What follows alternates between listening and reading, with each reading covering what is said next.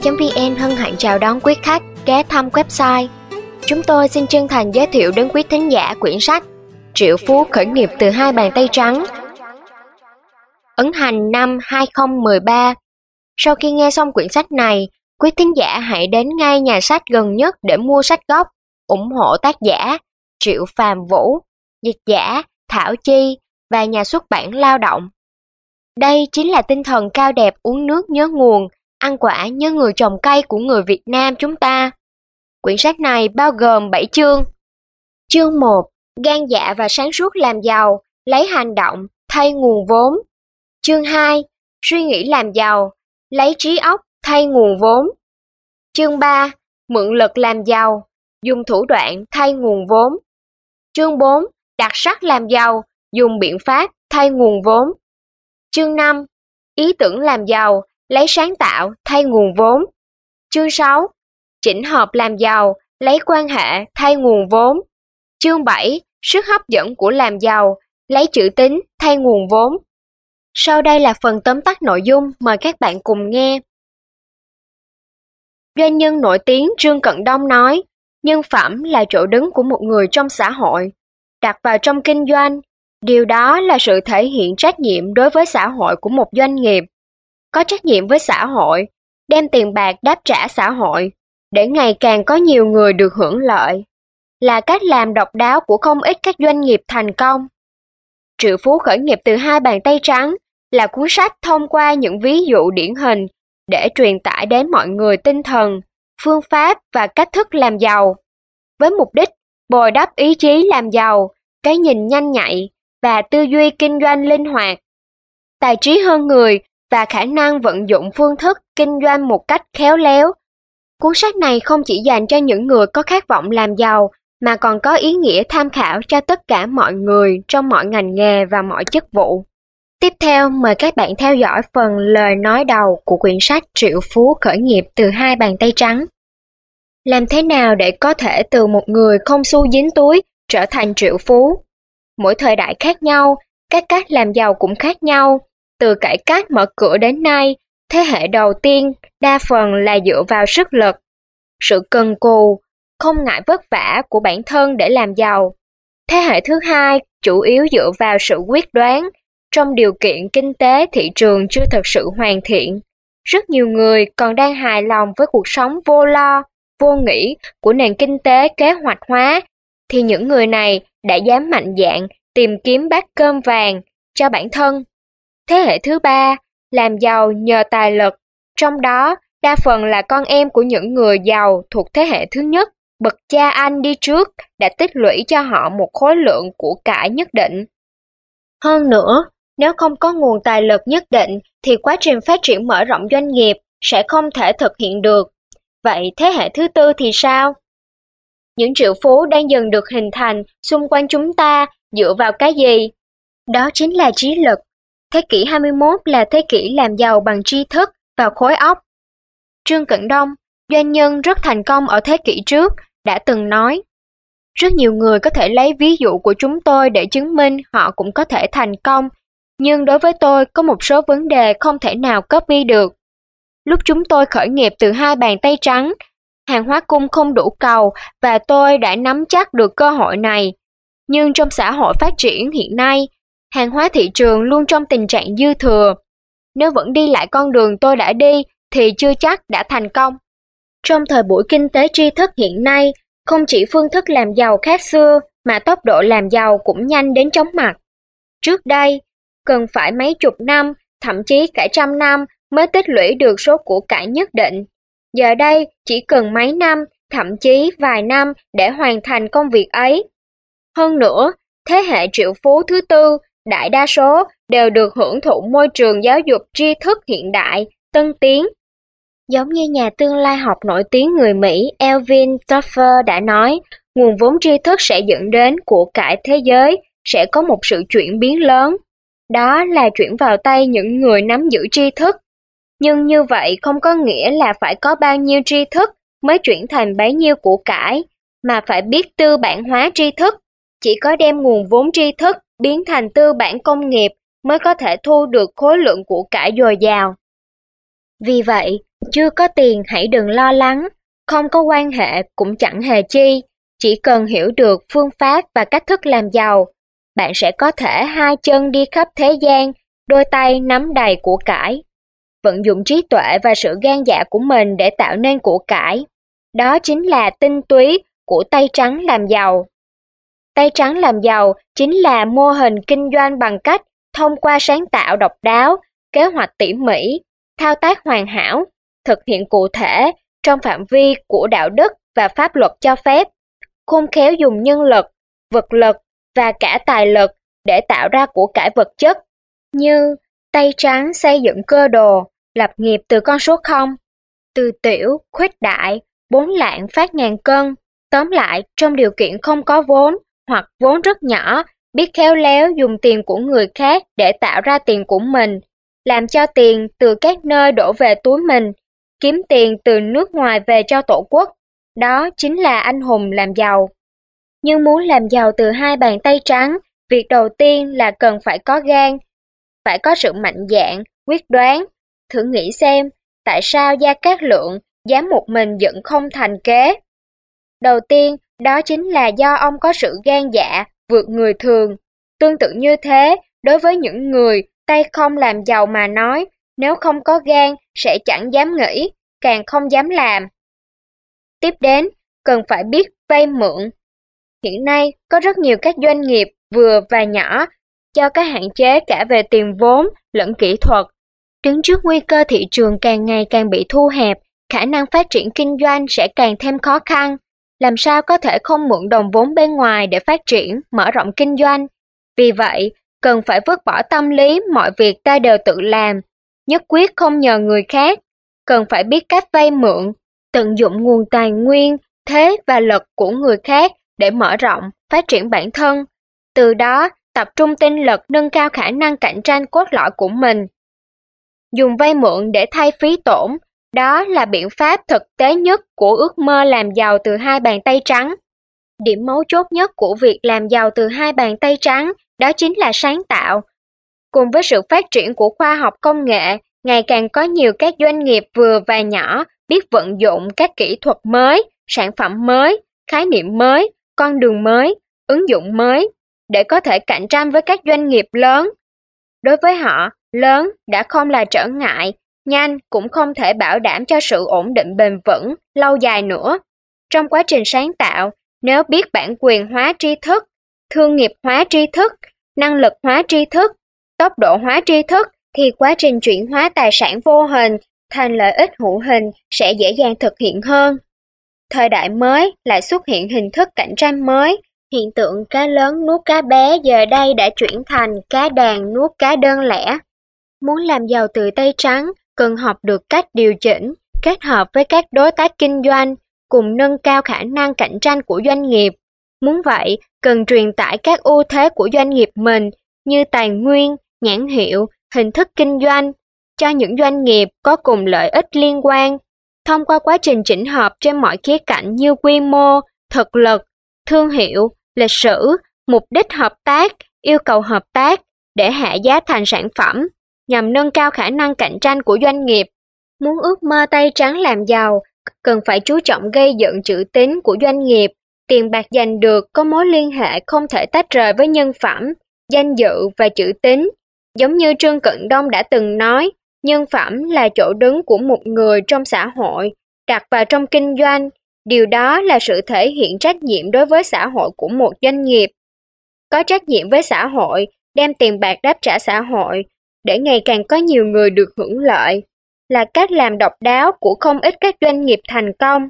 Ý thức và tinh thần này cũng chính là nguồn động lực to lớn giúp bạn đạt được ước mơ làm giàu. Trên đây là những nội dung chính tổng hợp những cách làm giàu trong thời đại mới của triệu phú khởi nghiệp từ hai bàn tay trắng. Thông qua các ví dụ cụ thể, chúng ta có thể học được tinh thần, cách thức và phương thức làm giàu. Mục đích chính là rèn luyện gan làm giàu, con mắt nhanh nhạy, tư duy kinh doanh linh hoạt, kỹ năng xử lý tài chính cùng khả năng vận dụng khéo léo các hình thức kinh doanh.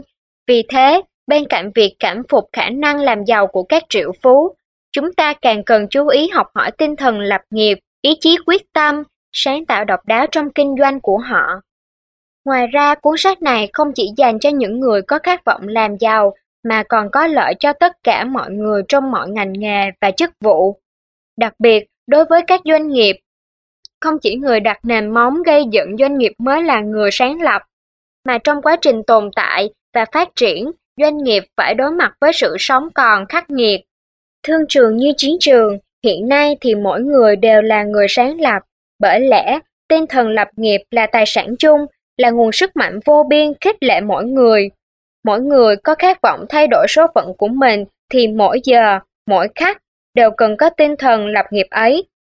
Một cảnh giới, một đời người, làm giàu không chỉ vì bản thân mà còn vì xã hội. Làm giàu cũng là một cách thể hiện của giá trị nhân sinh. Trong thời đại hiện nay, bất cứ một người bình thường nào chỉ cần nắm vững được một tri thức đặc thù đều có thể bước vào hàng ngũ của những nhà triệu phú. Hy vọng mỗi người chúng ta đều có được cuộc sống ấm no, sung túc.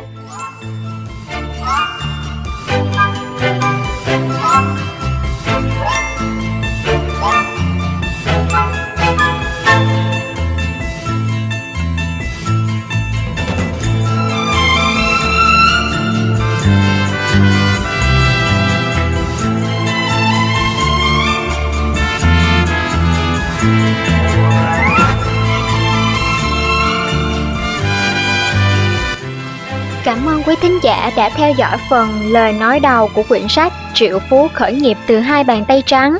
Mời bạn cùng kho sách nói.com.vn lắng nghe chương 1 Gan dạ và sáng suốt làm giàu, lấy hành động thay nguồn vốn. Một nhỏ, mạnh bạo là điều kiện thiết yếu để lập nghiệp. Cánh cửa tiền bạc luôn khép kín. Muốn mở được cánh cửa ấy, điều đầu tiên bắt buộc phải có, đó là lòng dũng cảm, phải dám nghĩ, dám làm, phá vỡ những quan niệm thông thường, phá vỡ mọi đắn đo và sợ hãi. Từ không một xu dính túi, bỗng chốc trở nên giàu có. Đối với nhiều người, đó căn bản là điều không thể. Nhưng trên thế giới hiện nay, đã có không ít người làm được điều đó. Vấn đề then chốt là họ dám nghĩ, dám làm, dám dũng cảm biến ước mơ thành hiện thực. Nếu như không dám nghĩ, sẽ không làm được, và dĩ nhiên, giàu có cũng chỉ có thể là giấc mơ đi ngang qua đời bạn mà thôi.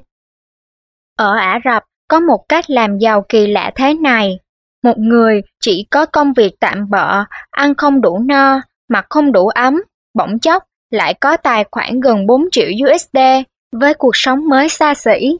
Nhờ lòng can đảm và quyết tâm của mình, anh ta dám đứng trong hàng ngũ của người giàu kiếm đồng tiền từ túi của họ. Vấn đề đáng nói ở chỗ, không phải người đàn ông này giàu lên nhờ kinh doanh mà là nhờ những cuốn sổ có chữ ký. Trong thời gian làm thuê, tận mắt chứng kiến cuộc sống giàu sang, xa hoa của những người giàu và các xã hội sùng bái, ngưỡng mộ họ đã khiến cho chàng trai nghèo mơ về cuộc sống giàu sang cho bản thân. Nghĩ là làm, anh ta lập tức xin thôi việc, một lòng một dạ nghĩ cách kiếm tiền, tạo lập sự nghiệp cho bản thân. Mặc dù không một xu dính túi, cũng chẳng có tài năng gì thật sự, nhưng anh ta có khao khát cháy bỏng, lòng dũng cảm và quyết tâm làm giàu cao độ với tham vọng, kiếm tiền bằng danh tiếng của người nổi tiếng. Khi đó, nghe xong ý tưởng này của chàng trai, rất nhiều người ngao ngán, lắc đầu phản đối. Xã hội thượng lưu làm sao tiếp nhận một kẻ vô danh tiểu tốt, từ từng lớp đáy xã hội như anh ta. Nhưng điều đó không làm lung lay quyết tâm của chàng trai trẻ. Nghĩ là làm, anh ta bắt tay ngay vào thực hiện bước đầu trong kế hoạch làm giàu ấy. Đầu tiên, anh ta tham gia vào tất cả các hoạt động công ích, có những người nổi tiếng tham dự nhằm bồi dưỡng kiến thức và rèn luyện sự can đảm, tự tin trong giao tiếp. Sau đó, anh ta đi khắp nơi tìm kiếm ảnh của những người nổi tiếng và dán những tấm ảnh này trong cuốn sổ. Bên dưới ảnh là giả danh chữ ký của họ. Xong thao tác này, anh ta bắt đầu đem cuốn sổ có chữ ký danh giá này đi khắp thế giới. Đến văn phòng hào hoa của những ông trùm kinh doanh hay các nhà phú hào, không một chút tự ti hay sợ sệt, với khẩu khí rất bình tĩnh và chân thành. Vì ngưỡng mộ ngài mà tôi đã vượt ngàn dặm xa xôi từ sa mạc Ả Rập tới đây viếng thăm Ngài. Không chỉ riêng bản thân tôi mà rất nhiều người nơi đó vô cùng kính trọng và tôn sùng Ngài, đồng thời cũng hy vọng có thể hiểu hơn một chút về quá trình phấn đấu để có được thành quả như ngày hôm nay của Ngài. Mong Ngài tặng tôi một tấm ảnh quý giá của mình và ký tên vào cuốn danh bạ những người nổi tiếng thế giới này. Chúng tôi sẽ bổ sung thêm phần tóm tắt tiểu sử vào đây để mọi người ở khắp nơi trên thế giới được chiêm ngưỡng phong thái và tài năng của Ngài. Đợi cuốn sách này xuất bản xong, tôi sẽ lập tức gửi tặng Ngài một cuốn. Những ông trùm kinh doanh hay các nhà phú hào được anh ta ghé thăm, nhìn thấy cuốn sổ trên tay anh ta đều là ảnh và chữ ký của những nhân vật nổi tiếng thế giới hiện nay, đều vô cùng phấn chấn, xen lẫn niềm tự hào khi mình lại có thể sánh ngang cùng các nhân vật đó. Nhìn lại người thanh niên kia, thấy anh ta cũng rất lễ độ, lịch thiệp, nên nghĩ rằng chàng trai này chắc cũng xuất thân từ một gia đình danh giá nào đó. Nếu không làm sao có thể có được những tấm ảnh quý báu này. Vì thế, đa phần đều không ngần ngại ký tên vào và còn hào phóng tặng anh ta một ít tiền, uống nước dọc đường. Trận đầu thắng lợi làm anh ta vô cùng phấn chấn và tự hào về bản thân, tin tưởng tuyệt đối vào tài năng của mình. Thế nên, càng ngày anh ta càng to gan, không chỉ làm trong nước mà còn mở rộng hình thức này ra các nước khác. Sau đó, anh ta đã có 6 năm đi du lịch qua rất nhiều quốc gia trên thế giới, thu nhập được ảnh và chữ ký của hơn 20.000 người. Giá thành xuất bản của mỗi cuốn sổ này chưa đến 1 USD, nhưng số tiền những người giàu có kia cho anh ta thì lên tới hàng trăm ngàn USD.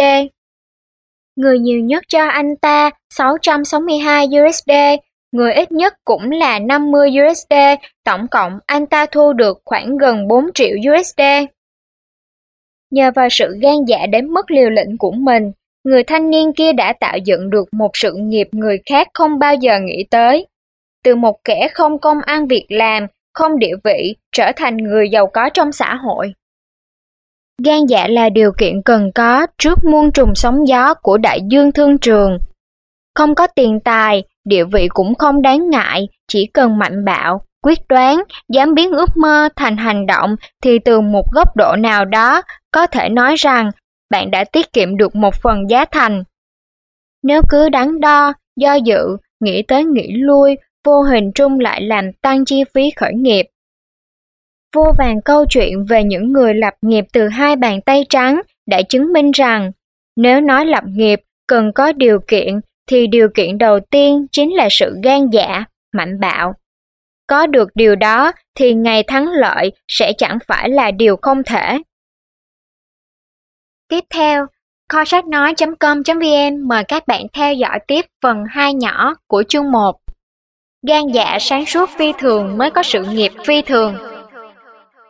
Không có sự gan dạ sáng suốt hơn người sẽ không có sự nghiệp phi thường.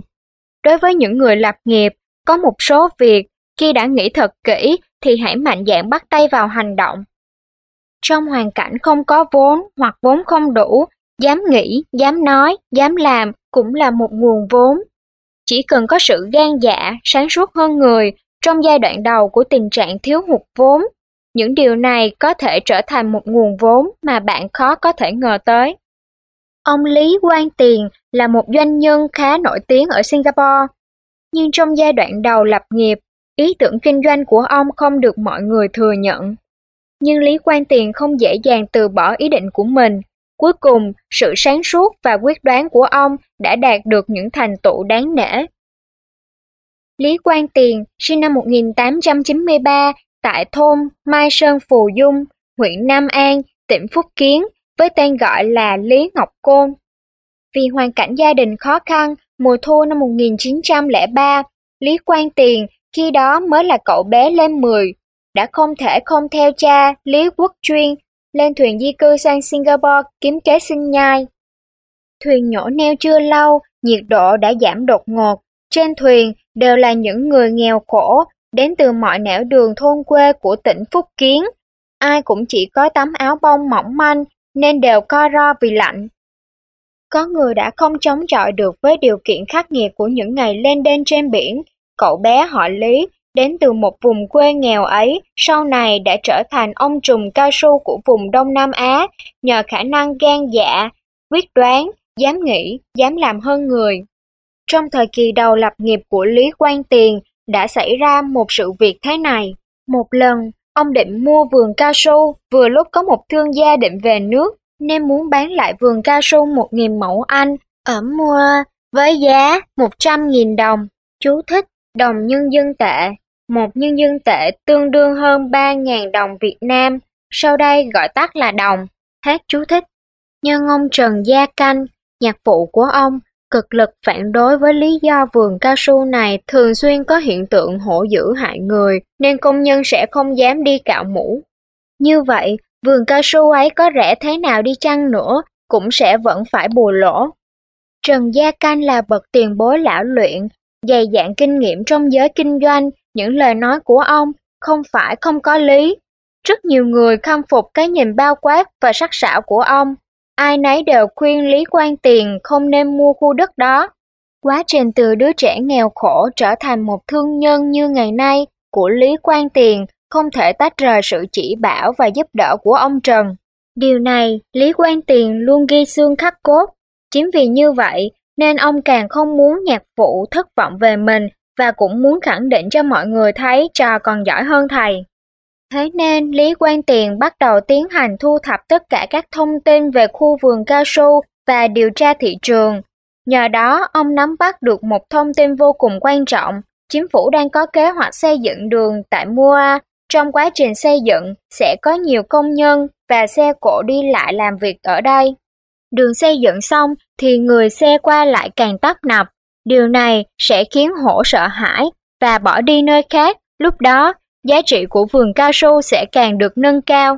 Hơn nữa, chính vì tình trạng hổ dữ hoành hành hiện nay mà vị thương nhân Kim mới bán lại vườn cao su với giá thấp như vậy, và ông quyết không bỏ qua một cơ hội ngàn năm có một đó. Mặc dù lý do đầy sức thuyết phục như vậy, nhưng suy cho cùng, do Lý Quang Tiền độc lập một mình lập nghiệp, nên Trần Gia Canh vẫn cảm thấy không yên tâm. Ông sợ rằng sau khi đã mua xong khu vườn, mọi việc không thuận lợi như Lý Quang Tiền nghĩ, và không những phải chịu bù lỗ, mà điều này rất có thể sẽ là một đòn giáng mạnh vào ý chí lập nghiệp đang hừng hực của Lý Quang Tiền. Vì vậy, Trần Gia Canh đã không đồng ý cho Lý Quang Tiền vay tiền, do đây là lần đầu tiên Lý Quang Tiền, một thân lập nghiệp, tiền vốn vẫn còn phụ thuộc vào Trần Gia Canh, nên tạm thời ông phải vẫn trì hoãn. Đã mấy ngày trôi qua, không thấy nhạc phụ có một chút động thái gì, thể hiện sẽ đồng ý để ông mua vườn cao su mà thời hạn đã hết, không thể trì hoãn được, nên Lý Quang Tiền đã đưa ra một quyết định vô cùng táo bạo, đặt cọc tiền mua, đưa nhạc phụ vào thế đã rồi. Và cuối cùng, ông cũng mua lại được vườn cao su đó theo ước nguyện của mình. Sau đó ít lâu, những phán đoán của Lý Quang Tiền đã thành hiện thực. Chính phủ đã chính thức xây đường ở Mua và vườn cao su của ông đã tăng giá gấp 3 lần. Năm 1928, Lý Quang Tiền bán vườn cao su mới mua một năm với giá 400.000 đồng. Như vậy, trong khoảng một năm, Lý Quang Tiền đã kiếm được 300.000 đồng.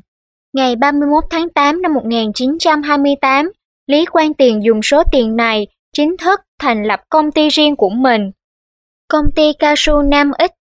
Sự nghiệp kinh doanh sau này của ông càng ngày càng phát triển và mở rộng, đưa Lý Quang Tiền trở thành đại vương cao su của Đông Nam Á. Trong thời kỳ đầu khởi nghiệp, khi công việc không phát triển được như mong muốn, rất nhiều người khó tránh được tình trạng nhìn trước ngó sau, chừng chừ do dự hoặc không giữ được chủ kiến. Muốn khởi nghiệp thành công thì lòng gan dạ, trí sáng suốt chính là điều kiện then chốt dân gian vẫn lưu truyền con đường đi đến thành công là nhất gan, nhì lực, ba công phu. Tức là thứ nhất là gan dạ, thứ hai là sức lực và tài chính, thứ ba mới là công phu, chuyên môn kỹ thuật hoặc quản lý khoa học. Có gan mới có dũng khí và có thể kiên trì đến cùng.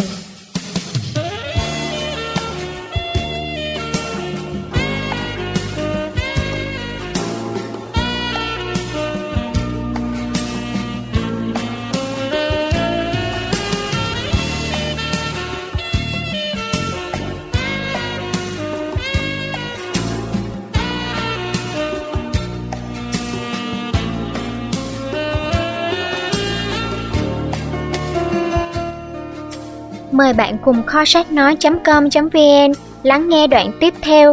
Ba nhỏ Giàu có không phải bởi nguồn gốc xuất thân. Thế giới ngày nay, một ngày có thể đi xa ngàn dặm, các câu chuyện về làm giàu có ở khắp mọi nơi. Nếu không phải là ai đó kinh doanh phát tài, thì cũng kiếm mấy trăm ngàn nhờ chơi cổ phiếu. Hoặc là một anh nông dân lái xe hơi chạy trên đường làng. Bạn nhìn nhận thế nào về tất cả những điều đó? Làm giàu không phải là câu chuyện hảo huyền, cũng chẳng phải là thứ không thể nào với tới. Sự thay đổi vận mệnh của chính mình nằm ở trong nhận thức và quan niệm của bạn. Chỉ cần bạn ý thức được và bắt tay vào hành động. Đầu thế kỷ 20, cậu bé Josephus sinh ra trong một vùng quê nghèo đói và hẻo lánh ở nước Mỹ. Năm cậu lên 8, một trận hỏa hoạn lớn đã thiêu rụi toàn bộ căn nhà nhỏ, làm cho cuộc sống gia đình Josephus vốn bần hàng, cơ cực, trở thành trắng tay thật sự. Các anh chị em của cậu lần lượt đều có người đến nhận làm con nuôi, cho đến khi một đôi vợ chồng già muốn nhận nuôi cậu. Josephus dường như mới bừng tỉnh khỏi giấc mộng, kể cả có làm ăn mày, mình cũng phải ở bên cạnh mẹ. Cha mất từ khi cậu còn nhỏ, giờ đây Josephus nhất định không thể rời xa mẹ được, cho dù cuộc sống có cực khổ thế nào. Josephus giờ đến New York cùng mẹ. New York phồn hoa, đô hội với những tòa nhà vàng son lộng lẫy, cao chọc trời. Những phụ nữ quyền quý, béo tốt, ngọc trai, châu báu, đeo đầy người đã làm cho chú bé Josephus đến từ miền quê xa xôi hẻo lánh được đại khai nhãn giới và khiến cậu không khỏi thầm ước ao rằng mình cũng có thể có được cuộc sống như vậy ở mảnh đất này. Nhưng khi hai mẹ con đến chỗ trọ tại quận Brooklyn, những gì Josephus nhìn thấy hoàn toàn trái ngược với thế giới ngoài kia, đường phố hỗn loạn, dơ bẩn, những căn nhà ổ chuột chật chội, ẩm thấp, những con người gầy guộc, khắc khổ. Josephus không thể hiểu tại sao cuộc sống này lại có sự khác biệt đến vậy. Ít lâu sau mẹ cậu không may bị bỏng nặng, không thể không vào bệnh viện. Josephus băn khoăn tại sao mẹ không dám hỏi những phòng bệnh có hoa tươi, thảm trải sạch sẽ. Với các cô hộ lý như những thiên thần áo trắng mà chỉ dám ở một phòng đông đúc, lộn xộn và còn phải chịu đựng những ánh mắt giận dữ, khó chịu của các cô hộ lý. Mùi thức ăn thơm phớt từ nhà hàng đối diện bệnh viện tỏa hương ngào ngạt, nhưng Josephus với cơn đói cồn cào đang gào thét chỉ có thể nhặt đồ ăn thừa mà người khác đã vứt vào thùng rác. Những người qua đường đều nhìn cậu với ánh mắt dè biểu kèm theo lời miệt thị, con quỷ chết đói. Câu nói ấy như một nhát dao đâm sâu vào lòng tự trọng của cậu bé đáng thương. Sau đau đớn ấy làm cậu ngộ ra rằng không có tiền sẽ vĩnh viễn bị người khác khinh thường, tất cả những vui vẻ, hạnh phúc, đau khổ, bi thương đều liên quan đến tiền bạc. Tiền bạc chính là lực hút làm xoay chuyển thế giới này. Josephus ngấm ngầm hứa với bản thân sẽ không bao giờ phải làm nô dịch cho tiền bạc nữa, mình cũng phải sống cuộc sống của người giàu có. Năm 1911, cậu bé 11 tuổi Josephus lần đầu tiên đặt chân vào thị trường chứng khoán phố Broadway, quận Manhattan. Trong tiếng ồn ào của đám đông, Cậu nghe thấy và cũng nhìn thấy trong nháy mắt một người từ tay trắng trở thành triệu phú. Josephus đã bị chấn động mạnh, máu trong người sôi sục, mồ hôi vã ra đầm đìa. Đây mới chính là thiên đường mà cậu đã vất vả tìm kiếm bấy lâu nay. Cậu tự nhủ sẽ quyết tâm gia nhập đội ngũ này. Ba năm sau, Josephus đã từ một cậu nhóc còi cọc trở thành một chàng trai 14 tuổi sức dai vai rộng. Chẳng cần có sự đồng ý của mẹ, anh đã không ngần ngại bỏ việc làm ở một tiệm kim hoàng nhỏ, hừng hực ý chí tấn công vào thị trường chứng khoán New York. Nhưng chẳng thể ngờ tới, lúc đó chiến tranh thế giới lần thứ nhất bùng nổ, cảnh tượng ồn ào, nhộn nhịp ở các sàn giao dịch chứng khoán lập tức biến mất, bầu không khí vắng vẻ, ảm đạm bao trùm khắp nơi. Chàng thanh niên ngây thơ ấy chỉ còn cách tìm một công việc khác nhưng anh vẫn quyết tâm được làm công việc có liên quan đến cổ phiếu. Tất nhiên chẳng có cánh cửa của công ty lớn nào mở cửa chào đón anh. Trong lúc gần như tuyệt vọng thì công ty Emerson Phonograph đã nhận anh vào làm nhân viên văn thư kiêm trực điện thoại buổi trưa. Không lâu sau, Josephus phát hiện ra công ty đã phát hành cổ phiếu, nhưng công việc của mình lại không có một chút liên quan gì. Cuối cùng, vào một buổi trưa, anh lấy hết can đảm đến gõ cửa phòng tổng giám đốc và mạnh dạn đề nghị, tôi muốn làm người môi giới cổ phiếu cho ngài. Tổng giám đốc không thể ngờ rằng một người mặt mũi xấu xí, thân phận thấp hèn như Josephus lại có dũng khí như vậy và sự tự tin đó của anh đã thuyết phục được ngài tổng giám đốc. Hai tuần sau, Josephus chính thức trở thành người vẽ biểu đồ thị trường cổ phiếu cho tổng giám đốc. Tại công ty này, Josephus đã có 3 năm cần cù tận tụy làm công việc đó. Muốn kiếm thêm một chút cho cuộc sống bớt khó khăn, anh đã nhận thêm việc này ở một công ty nữa ở phố Wall. Nhờ sự dày công nghiên cứu, cộng thêm việc nghe quen tai, nhìn quen mắt, đã giúp cho Josephus từ công việc không có một chút kiến thức nào về thị trường chứng khoán, trở thành người am hiểu về lĩnh vực này. Kinh nghiệm chơi cổ phiếu của anh cũng càng ngày càng nâng cao, cánh cửa của thị trường này đã được anh dần dần mở ra. Năm 17 tuổi, anh quyết định gây dựng sự nghiệp cho riêng mình. Mặc dù dốc hết những đồng xu cuối cùng, cũng chỉ có vỏn vẹn 255 USD, nhưng anh đã chính thức bước lên vũ đài làm giàu. Năm thứ nhất, thuận buồm xuôi gió, Josephus đã kiếm được 168.000 USD. Sau đó, cùng với chiến tranh kết thúc, cổ phiếu của công ty thép mà anh mua đã bị rớt giá thảm hại. Trong nháy mắt, anh chỉ còn 4.000 USD trong tay. Nhưng khó khăn không làm Josephus gục ngã. Anh tự nhủ không thể bỏ dở giữa chừng như vậy, cần phải quyết tâm, kiên nhẫn làm đến cùng. Nhằm nâng cao năng lực khống chế thị trường chứng khoán vốn biến đổi khó lường, anh la vào học như điên dại các kiến thức về chứng khoán, đồng thời không ngại khó khăn vất vả tìm đến những cao thủ về lĩnh vực này xin được chỉ bảo. Năm 1924, qua quá trình phân tích, Josephus phát hiện ra có thể kiếm lời qua mua bán những cổ phiếu chưa tham gia giao dịch ở thị trường chứng khoán. Lợi nhuận tuy không lớn, nhưng ngược lại, mức độ rủi ro cũng không nhiều, vì thế anh đã dồn tâm lực vào cổ phiếu này. Ban đầu, do vốn chưa nhiều nên anh hợp tác với người khác. Chưa đến một năm sau, anh quyết định mở công ty chứng khoán của riêng mình. Đến năm 20 tuổi, anh đã trở thành nhà môi giới cổ phiếu lớn với mức thu nhập tới gần 200.000 USD mỗi tháng. Trong thị trường tài chính lúc đó, một anh chàng lính mới tò te mà đã có được thành tích ấy quả là không nhiều. Khi khủng hoảng kinh tế lan sang Mỹ, Josephus liền chuyển hướng sang những mỏ khoáng phong phú ở Canada, liên kết với các ông trùm kinh doanh tại đây, mở công ty vàng bạc đá quý và chiếm lĩnh 598.000 cổ phiếu ở công ty này. Dưới sự trèo lái của họ, giá trị cổ phiếu của công ty từng bước được nâng cao. Đợi đến khi lên đỉnh cao, anh lặng lẽ bán hết số cổ phiếu này. Hơn một tháng sau, giá cổ phiếu rớt xuống thảm hại, nhưng riêng bản thân anh đã thu được khoản lời tới 1,3 triệu USD. Nhờ vào khát vọng mãnh liệt được bước chân vào hàng ngũ của những người giàu có. Nhờ vào ý chí sắt đá và lòng dũng cảm hơn người, 20 năm sau, Josephus không chỉ sở hữu mỏ vàng mà còn thôn tính các mỏ khoáng sản có giá trị khác như sắt, đồng, uran, dầu khí. Ngoài ra, việc đầu tư về bất động sản của ông cũng thu được nguồn lợi nhuận khổng lồ. Cuối cùng, Josephus cũng thực hiện được ước mơ của đời mình, đứng trong hàng ngũ của những nhà triệu phú. Đời người là một quá trình tìm kiếm lý tưởng và hạnh phúc, cũng là quá trình khẳng định bản thân. Những người có ý tiến thủ mạnh mẽ sẽ biết cách hành động nhằm thoát khỏi sự nghèo đói tưởng như số phận đã an bài. Nếu chỉ ngồi than thở, sống chết có số, phú quý tại thiên và mặc nhiên chấp nhận điều đó thì bạn sẽ vĩnh viễn không bao giờ thoát khỏi đầm lầy tù túng, nghèo đói ấy. Quý vị và các bạn vừa theo dõi xong nội dung của phần 3 nhỏ. Giàu có không phải bởi nguồn gốc xuất thân. Tiếp theo, kho sách nói.com.vn xin mời quý vị tiếp tục theo dõi nội dung của phần 4 nhỏ. Tay không cũng có thể gây dựng sự nghiệp. ở file sau.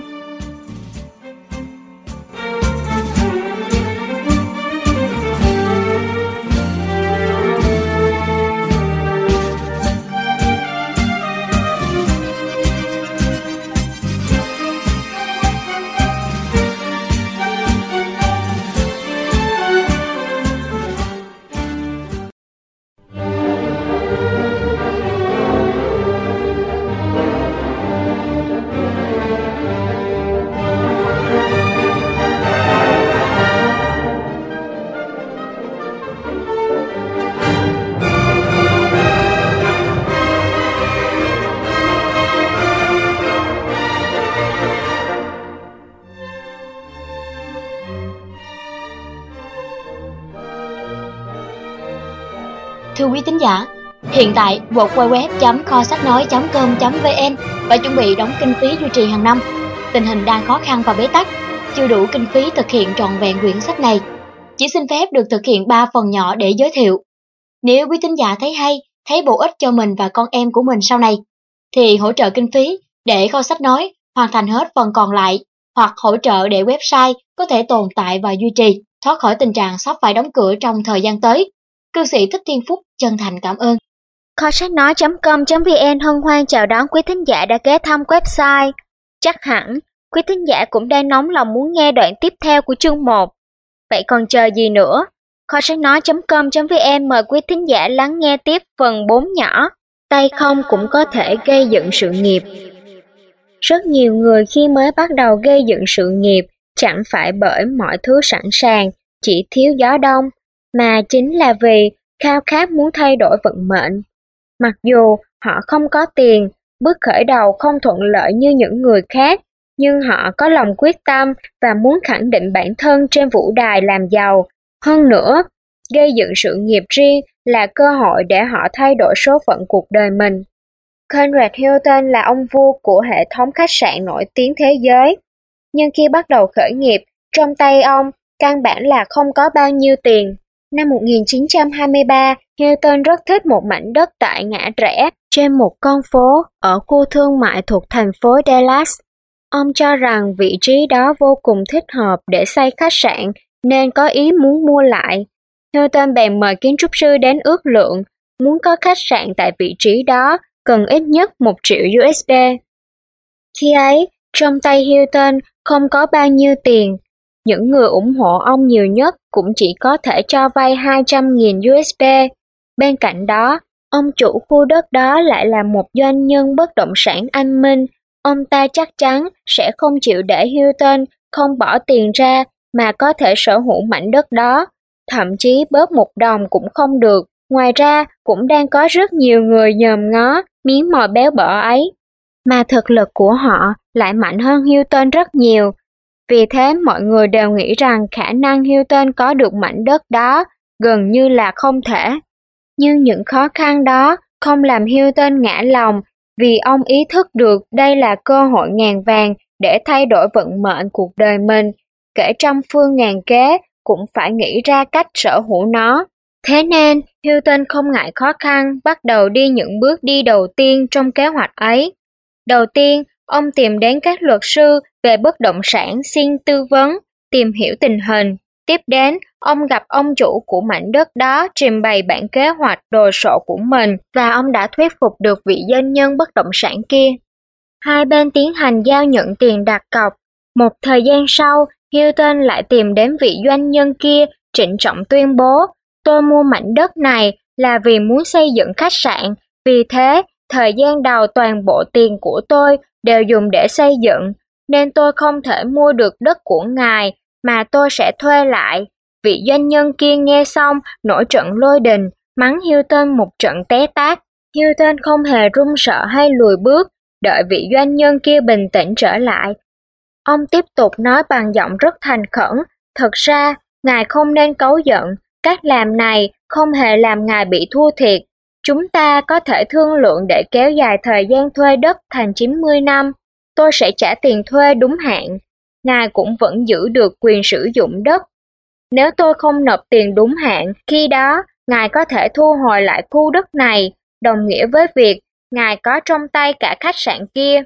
vị doanh nhân kia suy nghĩ hồi lâu, rồi ông tìm cả luật sư đến trao đổi, nghiên cứu và quyết định sẽ làm theo cách của Hilton đề ra.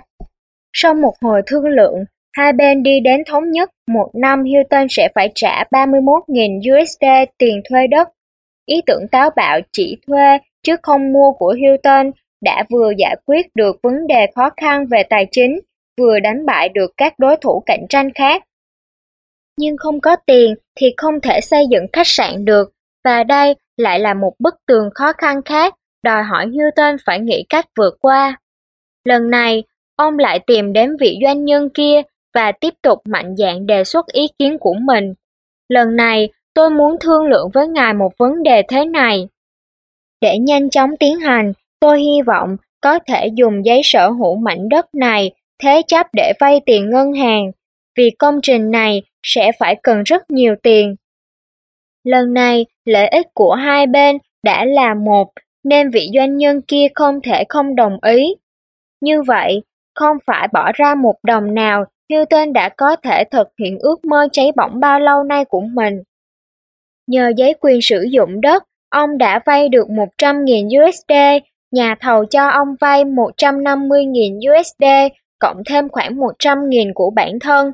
Như vậy, tổng cộng Hilton có trong tay 350.000 USD. Tháng 5 năm 1924, lần đầu tiên trong cuộc đời Hilton được đứng ra làm chủ lễ động thổ xây dựng khách sạn. Nhưng công trình mới xây dựng được nửa năm, số tiền đã không còn một xu, đến lúc cả nhà thầu cũng hết đường xoay sở. Trong đầu Hilton lại lóe lên một sáng kiến vô cùng táo bạo. Một ngày, Hilton lại tìm đến gặp vị doanh nhân bất động sản với bộ dạng vô cùng khẩn cấp, hốt hoảng.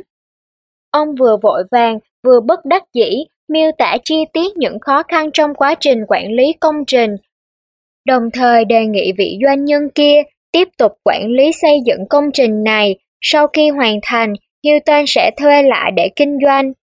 Vị doanh nhân bất động sản ban đầu nhất định không chịu tiếp quản công trình rối ren, phức tạp kia, nhưng luật sư của ông nói đây cũng là cơ hội tốt, đáng để thử sức.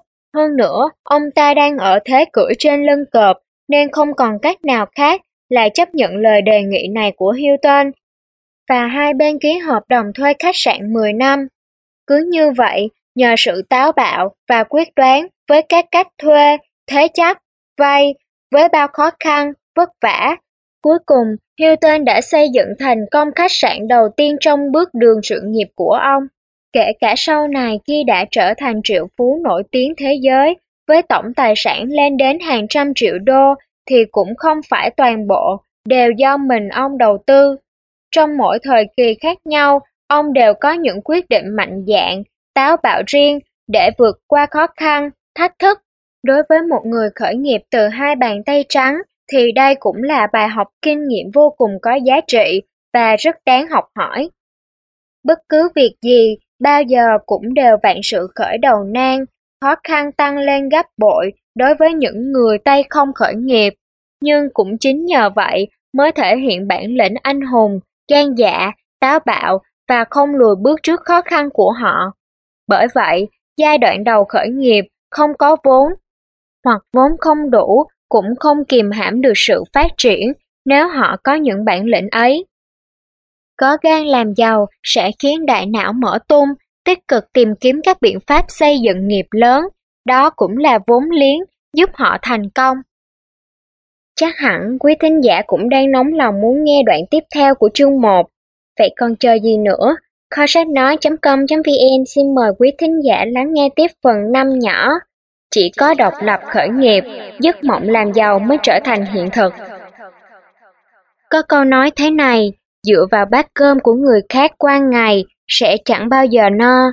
Độc lập khởi nghiệp chính là rũ bỏ mọi sự ỷ lại, tự mình đối diện với những thành công và cả những thất bại, cần có lòng quyết tâm, trí kiên cường và sự kiên trì vượt khó. Chỉ độc lập khởi nghiệp, bạn mới tích lũy được kinh nghiệm kinh doanh cho bản thân tôi luyện năng lực và sự quả cảm, tạo tiền đề, cơ sở cho việc làm giàu. John Gates sinh sống ở một vùng nông thôn ngoại ô, thành phố Chicago, Mỹ.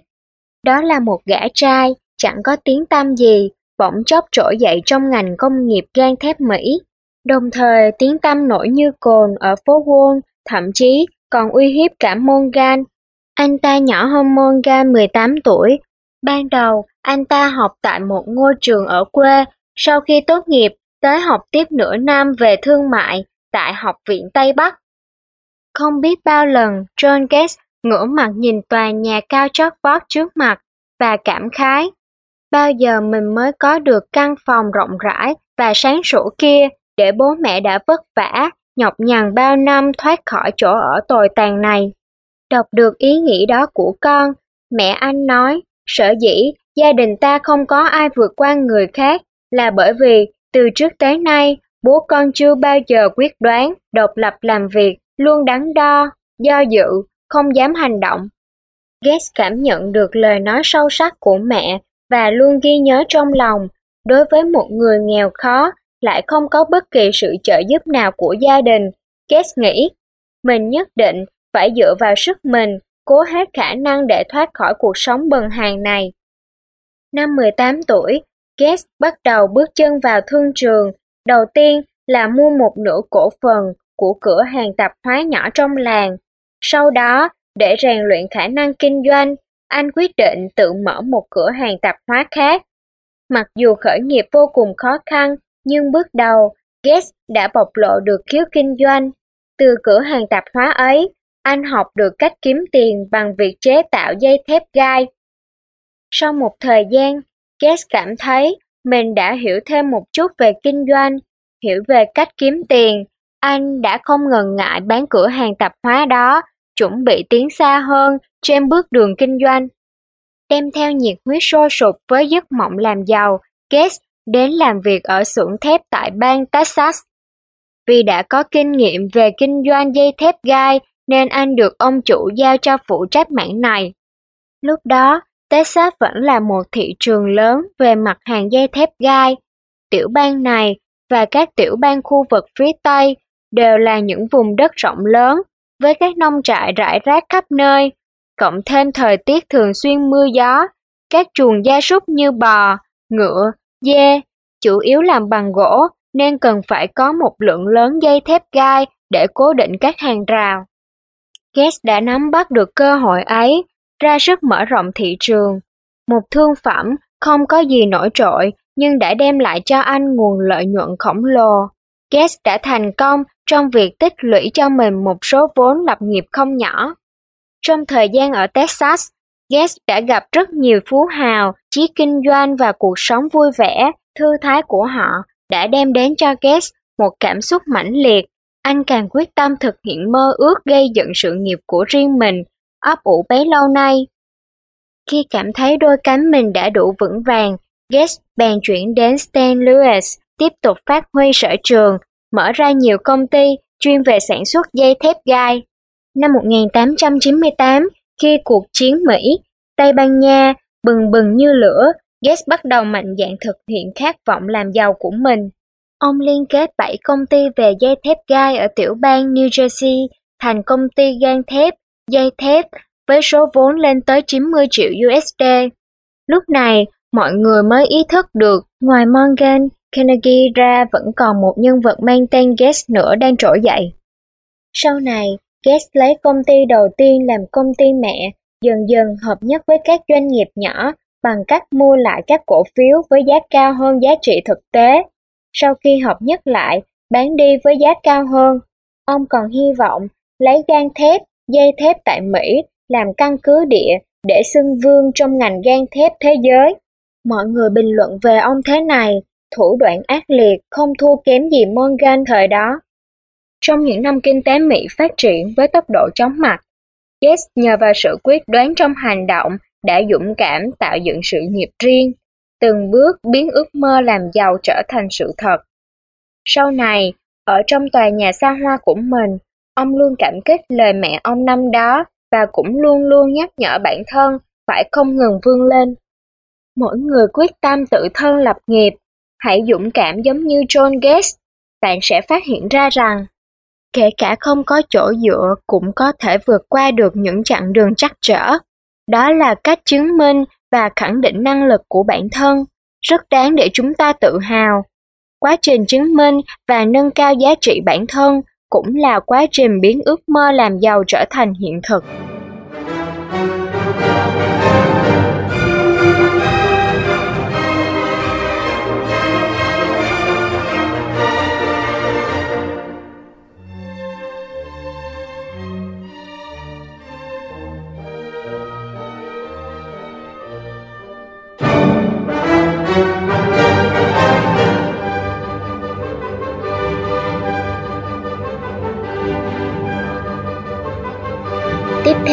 Mời các bạn theo dõi phần 6 nhỏ. Nghĩ 10 năm không bằng làm một năm.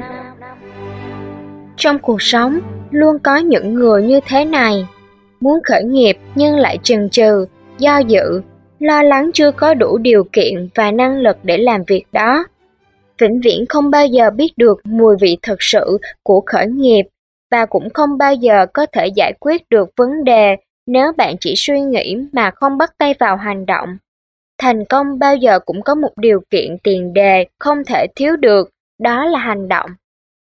Có một người đàn ông muốn gây dựng sự nghiệp, ban đầu muốn mở công xưởng, cũng đã định làm thử, nhưng cảm thấy cách này kiếm tiền quá lâu nên chẳng làm nữa. Sau đó, định thử sức trong lĩnh vực kinh doanh, nhưng lại e ngại mình không có kiến thức gì về kinh doanh nên cũng hơi lo lắng. Suy nghĩ từ năm này qua năm khác và cuối cùng cũng vẫn chẳng làm được việc gì. Trong thực tế cuộc sống hàng ngày, chúng ta vẫn hay nghe được những câu than vãn của các thanh niên kiểu như Tôi rất muốn làm một cái gì đó nhưng thực sự không có vốn. Hay những người đàn ông đã có gia đình, tôi cũng muốn gây dựng cơ nghiệp riêng lắm, nhưng tiền trả góp mua nhà còn chưa đủ, áp lực lớn lắm.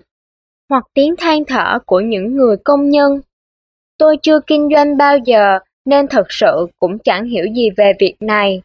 Thậm chí cả những người có tiền trong tay cũng nói, chưa thấy có gì đáng để làm cả, đợi thêm thời gian nữa xem sao. Còn nữa, tôi làm gì có đủ thời gian để một mình cán đáng tất cả. Với những người đã bước sang tuổi trung niên thì, mức độ rủi ro lớn lắm, nếu thất bại thì chết. Tôi ngừng này tuổi rồi, nếu ngã thì làm sao mà đứng dậy được.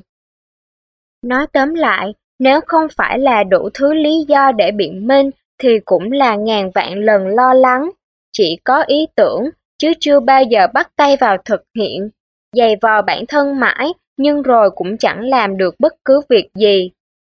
Các cơ hội cứ thế lần lượt đến rồi đi. Xung quanh chúng ta có rất nhiều người có năng lực. Trong số đó, không ít người có ý định khởi nghiệp, nhưng vì suy nghĩ, tưởng tượng quá nhiều, nay nghe người này nói đúng, mai thấy người khác phân tích có lý, nên cứ dùng dằn, do dự mãi không quyết. Hãy đừng để công cuộc chuẩn bị khởi nghiệp kéo dài hết cả cuộc đời.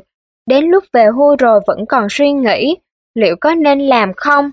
Muốn gây dựng cơ nghiệp cần có sự mạnh dạn, quyết đoán, dũng cảm làm những việc mà người khác lo sợ rủi ro, thất bại không dám làm. Có rất nhiều các bạn thanh niên ở nhà thì dựa vào bố mẹ, ra ngoài xã hội dựa vào cơ quan, lúc nào cũng luôn giữ mình trong trạng thái an toàn. Chẳng may gặp một chút pháp pháp, đã cảm thấy đau khổ, suy sụp. Ngoài ra, còn có những người luôn có trong đầu suy nghĩ, nếu mình thất bại, kiểu gì cũng sẽ có người thay mình xử lý. Tất cả những điều trên đều không có lợi, nếu không muốn nói là rất nguy hiểm cho việc lập nghiệp làm giàu. Con cáo ngủ sẽ chẳng thể nào bắt được gà. Nếu như chỉ nói suông mà thành chân lý, thì đến con lừa cũng có thể xây đường được. Vượt qua việc ngồi một chỗ và lo lắng, hãy đứng lên hành động. Nếu không thử làm sao biết được có thành công hay không bạn nhỏ, hãy hành động để mở cánh cửa của sự giàu có. Một anh chàng thanh niên chỉ mới tốt nghiệp cấp 2, tiếng Anh cũng vô cùng kém, nhưng đã rất thành công trong việc điều hành trang mạng thanh niên lập nghiệp. Trang mạng chuyên cung cấp các thông tin về cơ hội kinh doanh, lập nghiệp. 25 tuổi, anh đã hoàn thành bước nhảy vọt từ con số 0 trở thành triệu phú. Đó chính là do anh dám làm, dám xông pha, lăn lộn, biết suy nghĩ trở thành hành động. Năm 2001, Hoàng Tân Vĩ, 17 tuổi, cũng là năm sự nghiệp học hành của anh phải kết thúc. Từ nhỏ, khả năng tư duy của Hoàng Tân Vĩ đã rất tốt, nhưng do học lệch nên anh để vụt mất cơ hội được học ở những trường điểm. Bố anh là một người rất cởi mở, ông ý thức được với đầu óc của con trai mình, nếu để ở nông thôn với cuộc sống bán mặt cho đất, bán lưng cho trời, sẽ vô cùng lãng phí, nên đã chủ động thăm dò khắp nơi và cuối cùng quyết định gửi con vào học ở một cơ sở đào tạo về tinh học thuộc thành phố Vũ Hán, tận dụng cơ sở trường của anh để theo học thiết kế giao diện, môn học đang rất hot ở thời điểm đó. Bên cạnh đó, còn vì chuyên ngành này không yêu cầu học lực cao, học phí lại ở mức gia đình có thể cố gắng được. Mặc dù học phí tương đối thấp, nhưng với một gia đình thuần nông thì đó cũng là một khoản không nhỏ. Bố dặn anh phải cố gắng học hành cho tốt, nếu không thành thì tiền của gia đình coi như đổ ra sông ra bể. Anh hứa với bố nhất định sẽ quyết tâm học thành tài. Và 14 tháng học hành gian khổ đó đã trở thành nền tảng cơ sở vững chắc cho Hoàng Tân Vĩ, một trong những người đi đầu trong việc lập nghiệp ở lĩnh vực công nghệ thông tin ở Trung Quốc. Trong quá trình học tập, Hoàng Tân Vĩ đã thật sự đam mê với lĩnh vực mạng Internet. Nếu có thời gian là anh lại lên mạng tìm kiếm các thông tin về lập nghiệp. Khi đó, Trung Quốc đang trong thời kỳ hoàng kim của chủ trương cải cách mở cửa, rất nhiều các doanh nghiệp, nhà nước đều đang trong giai đoạn chuyển mình. Quan niệm của người dân cũng có nhiều thay đổi, lập nghiệp đã trở thành một trào lưu được nhiều người hưởng ứng. Nhưng anh phát hiện ra các trang mạng cung cấp thông tin về lĩnh vực này không chỉ số lượng ít mà quy mô cũng còn nhiều hạn chế. Có những nơi còn thu phí, điều này gây khó khăn cho những người muốn khởi nghiệp nhưng không có vốn. Khi đó, trong đầu anh đã manh nha ý định nếu có thể làm một trang mạng chuyên cung cấp các thông tin về cơ hội đầu tư, kinh doanh để giúp những thanh niên có chí lập nghiệp, chắc chắn sẽ đem lại lợi ích rất lớn cho xã hội. Nhưng khi đó, anh vẫn còn là học sinh, không chỉ trình độ còn thấp, mà quan trọng hơn là không có vốn. Hơn một năm sau, với nhiệt huyết cao độ và ý chí hừng hực, vừa tốt nghiệp, anh đã rủ một vài người bạn cùng phòng đến thử sức ở Thâm Quyến, nơi có rất nhiều cơ hội nhưng cũng không ít thách thức. Nhưng thứ nhất là chưa có kinh nghiệm, thứ hai không có kiến thức cơ bản về tiếng Anh, thứ ba không có học lực nên rất khó để vào các công ty lớn, chỉ có thể kiếm một công việc liên quan đến đào tạo về tin học cơ bản, với đồng lương vô cùng ít ỏi. Anh cắn răng kiên trì làm việc nửa năm, sau đó xin thôi việc và bắt đầu đi tìm việc làm khác. Lần này, Hoàng Tân Vĩ đăng ký ứng tuyển vào một công ty lớn, nơi có thể được làm công việc anh mơ ước bấy lâu nay, thiết kế trang web. Công ty này đã đưa ra quảng cáo tuyển dụng vô cùng đặc biệt, không xem học lực, tuổi tác, lý lịch, hộ tịch, giới tính. Công ty không quan tâm đến vần hào quang bạn đang có, nhưng lại đánh giá cao những sáng kiến khác người của bạn yêu cầu người ứng tuyển cần có ý tưởng phong phú, tư tưởng đúng đắn, thấu suốt, nhiệt huyết và sáng tạo. Rõ ràng, công ty này đã đánh trúng vào tâm lý dám nghĩ, dám làm, dám thử sức và giàu nhiệt huyết của Hoàng Tân Vĩ. Cuối cùng, anh đã vượt qua 98% ứng cử viên đều có trình độ đại học để chính thức trở thành nhân viên của công ty. Tại đây, anh đã được thử sức mình và học được nhiều kiến thức liên quan đến lĩnh vực này. Cũng chính tại đây, lý tưởng của anh đã được manh nha hình thành. Thiết kế một trang web có thể giúp mọi người lập nghiệp thành công, đó chính là mạng thanh niên lập nghiệp. Một lần, câu nói của đồng nghiệp đã có tác động sâu sắc đến Hoàng Tân Vĩ. Thà làm lập nghiệp sói, còn hơn làm thuê cẩu, và anh đã quyết định từ bỏ công việc với mức lương 5.000 tệ để bắt đầu bước vào trận chiến thực hiện mục tiêu, lý tưởng của mình. Nhưng con đường khởi nghiệp không dễ dàng như Hoàng Tân Vĩ tưởng. Thời gian đầu, trang web chưa có doanh thu, bao nhiêu khoản chi phí phát sinh đã làm anh nhiều lần nghĩ đến chuyện từ bỏ và lại tìm một công việc mới. Nhưng điều này cũng không dễ dàng, mặc dù anh đã có những kinh nghiệm và trình độ chuyên môn nhất định, nhưng nhiều công ty vẫn muốn tuyển những người có trình độ học vấn cao, được đào tạo bài bản. Bởi vậy, anh đành hạ quyết tâm sẽ làm đến cùng. Trải qua 3 năm vật lộn, cuối cùng trang web đã có những cải thiện đáng kể. Lượng khách ghé thăm đã lên đến hàng trăm ngàn lượt, thu nhập từ đó cũng tăng theo. Năm 2008, Hoàng Tân Vĩ đã thành lập được công ty riêng. Hiện nay, Thanh niên lập nghiệp đã phát triển và trở thành một trong những trang mạng có sức ảnh hưởng lớn nhất Trung Quốc, là trang mạng tổng hợp các thông tin về tư vấn lập nghiệp, nhân vật thành công, câu chuyện làm giàu, thời cơ lập nghiệp, với mức thu nhập từ quảng cáo đã vượt qua con số 1 triệu tệ và đội ngũ nhân viên hơn 10 người. Mục tiêu 5 năm của Hoàng Tân Vĩ là lợi nhuận mỗi năm khoảng 10 triệu tệ. Mục tiêu cuối cùng cần thực hiện đó chính là đưa trang web niêm yết trên thị trường chứng khoán thâm quyến. Từ trước đến nay, trình tự tuyển dụng của mỗi doanh nghiệp đều vô cùng truyền thống, theo khuynh hướng tiêu chí đầu tiên là trình độ học vấn, lý lịch của người dự tuyển. Trên thực tế, có rất nhiều nhân tài có tiềm năng, thông minh và sáng tạo đã bị chặn lại ngay từ vòng sơ tuyển đầu tiên. Khác với yêu cầu đối với nhân tài của các doanh nghiệp, Thứ tự sắp xếp của người lập nghiệp sẽ là sáng suốt và quyết đoán, có chí tiến thủ rồi mới đến những thứ khác. Sáng suốt và quyết đoán chính là yếu tố đầu tiên, giống như một chuyên gia đã từng nói. Phải biết sáng suốt và quyết đoán trên trận chiến thương trường mới có thể nắm bắt được các cơ hội, biết ra tay lúc cần ra tay.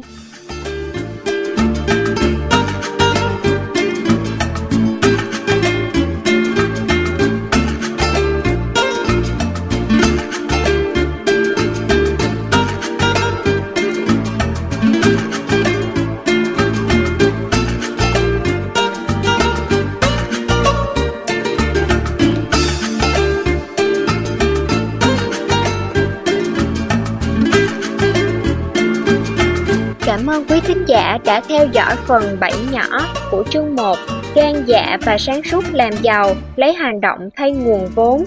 Tiếp theo, kho sách nói.com.vn mời các bạn theo dõi phần 8 nhỏ Bất chấp sợ hãi, nghiệp lớn sẽ thành. Những người lần đầu khởi nghiệp sẽ không tránh khỏi tâm lý lo sợ và hoài nghi. Nhưng nếu như lúc nào cũng thận trọng quá mức, không dám làm những việc chưa ai từng làm không dám thử sức vượt qua đỉnh cao mà người khác đã đạt được, thì khó tránh khỏi là người bất tài, yếu đuối. Vì trong xã hội hiện đại phức tạp, biến hóa khôn lường hiện nay, tâm lý lo ngại sẽ làm cản bước tiến của bạn, tất nhiên càng khó nói đến việc cảm nhận được niềm vui của thành công. Chỉ có dũng cảm vượt qua những lo ngại đang chế ngự trong mình, bất chấp sợ hãi, mạnh dạn bước những bước đi đầu tiên mới có thể đến bên cánh cửa tiền tài. Bố mất từ khi Stone còn rất nhỏ, một mình mẹ nuôi em lớn khôn. Từ nhỏ, Stone đã đi bán báo dạo trong một nhà hàng và bị đuổi rất nhiều lần, thậm chí còn bị đánh rất đau. Nhưng em vẫn phải tiếp tục bởi vì em cần tiền. Những khách hàng nhiều lần chứng kiến lòng can đảm của Stone đã khuyên chủ nhà hàng đừng đánh đuổi em nữa. Không những vậy, còn giúp em mua báo. Mùa hè năm 16 tuổi, được mẹ đồng ý. Stone thử sức trong việc bán bảo hiểm. Đã trải qua công việc này, nên mẹ đã dẫn em đi khắp lượt các tòa nhà, hướng dẫn em rất kỹ càng. Nhưng Stone vẫn run sợ, bởi lúc đó, ký ức bị đánh đuổi từ ngày đi bán báo rong lại hiện về trong em. Mẹ động viên em, đừng sợ, những người ở đây đều rất lịch sự, nếu con làm, con sẽ chẳng mất gì, thậm chí có thể sẽ được rất nhiều, nhưng nếu con không làm thì cũng đừng bao giờ nghĩ đến cuộc sống hạnh phúc trong tương lai. Lời kích động của mẹ đã làm Stone bừng tỉnh, lấy lại dũng khí của cậu bé bán báo rong năm nào. Em ngẩng cao đầu bước vào tòa nhà. May mắn một điều, công ty thứ nhất mặc dù từ chối nhưng đã không đá đít em như ngày trước. Stone đã tự tin để gõ cửa từng phòng làm việc. Hôm đó, Quả nhiên thần may mắn đã mỉm cười, có hai người mua giúp em. Mặc dù chỉ kiếm được mấy đồng cò con, nhưng đã rèn cho em lòng dũng cảm và sự tự tin. Bất cứ việc gì, hãy cứ làm đã, không có gì là to tát cả. Stone biết mình đã có đủ dũng khí để vượt qua nỗi lo sợ đó, nên mấy ngày sau, không cần mẹ động viên, em vẫn chủ động bước ra khỏi nhà, mạnh dạn đi bán bảo hiểm. Mặc dù cũng gặp phải những khách hàng khó tính và dữ dằn, nhưng Stone luôn nhắc nhở bản thân phải giữ bình tĩnh, không sợ sệt hay lùi bước. Dần dần nghĩ cách tiếp cận và bán sản phẩm. Từ đây, em bắt đầu xây dựng sự nghiệp của mình. Từ kỳ nghỉ hè năm đó, Stone liên tục thay mẹ đi bán bảo hiểm y tế và bảo hiểm tai nạn. Thật bất ngờ, em đã đạt thành tích 10 điểm một ngày, sau đó nâng cao lên thành 15, 20 điểm một ngày.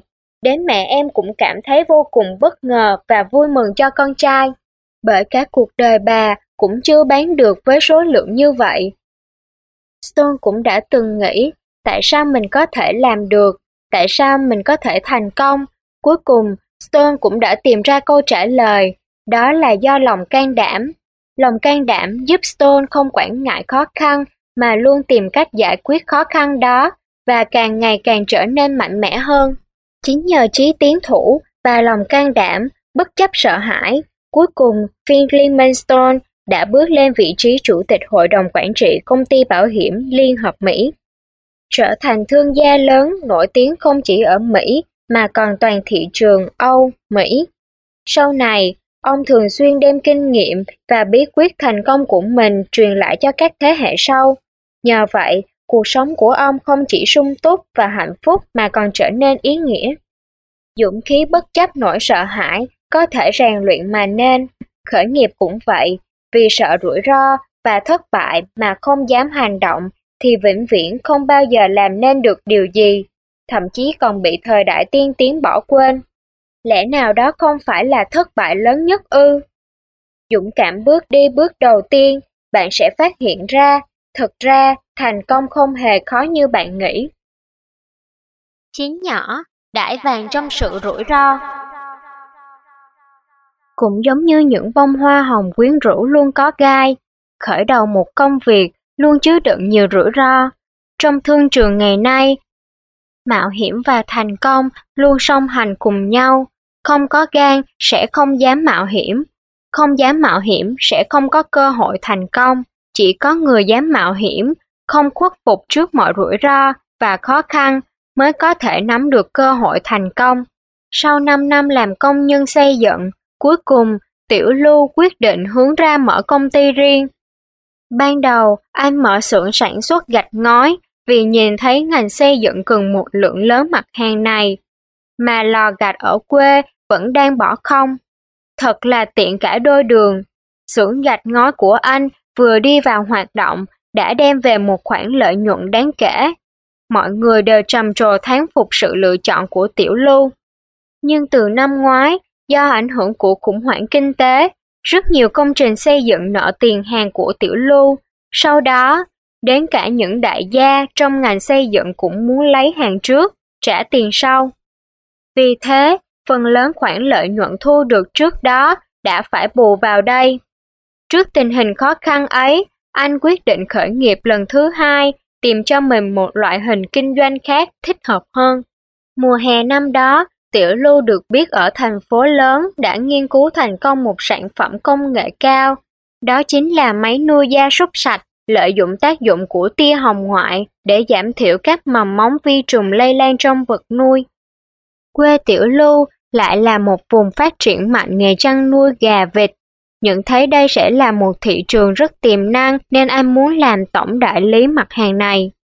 Nhưng cả nhà đều phản đối ý định đó, bởi lẽ giá sản phẩm rất cao, hơn nữa vẫn chưa được phổ biến rộng rãi trong toàn quốc, nên chưa biết thực chất hiệu quả thế nào. Vấn đề mấu chốt nữa là muốn làm tổng đại lý, ít nhất phải bỏ ra hơn triệu đồng tiền hàng hóa, còn phải thuê văn phòng, nhân công, quảng cáo, chừng đó tiền không thể vay mượn trong chốc lát. Nếu như làm không thành, thì e rằng bán nhà cũng không đủ trả nợ. Vì thế, Tất cả mọi người đều khuyên Tiểu Lưu không nên vội vàng, hấp tấp, đợi tình hình có chuyển biến rồi tính sau. Tiểu Lưu lặng lẽ tiến hành điều tra thị trường. Tất cả các hộ chăn nuôi đều cho biết chưa bao giờ nghe nói đến việc gà không phải uống thuốc, chỉ cần dùng máy móc là có thể khống chế được bệnh dịch lây lan. Nhưng Tiểu Lưu nhận thấy quanh khu vực này có rất nhiều trại chăn nuôi gà, các loại bệnh truyền nhiễm có ảnh hưởng rất lớn đến người chăn nuôi. Nhưng họ gần như không có cách nào để đối phó với mỗi khi có dịch bệnh. Sản phẩm này có thể giải quyết được nỗi lo đó của bà con. Đó quả là một thị trường vô cùng tiềm năng. Vì thế, anh vẫn quyết định làm tổng đại lý cho mặt hàng này và mạnh dạn tuyên bố với cả nhà. Con làm thành công thì tốt, không thì coi như không có nhà, không có xe nữa. Nhưng con còn trẻ, vẫn có thể làm lại từ đầu. Mọi người trong nhà thấy không thể nào lay chuyển được quyết định của Tiểu Lưu, nên đành cùng nhau nghĩ cách giúp anh quyên cho đủ số tiền cần thiết. Sau một thời gian tích cực chuẩn bị, cuối cùng công ty đã đến ngày khai trương. Thời kỳ đầu, Tiểu Lưu cả ngày bận rộn với quảng cáo ở đủ mọi phương tiện truyền thông và phát tờ rơi ở tất cả những nơi đông người qua lại.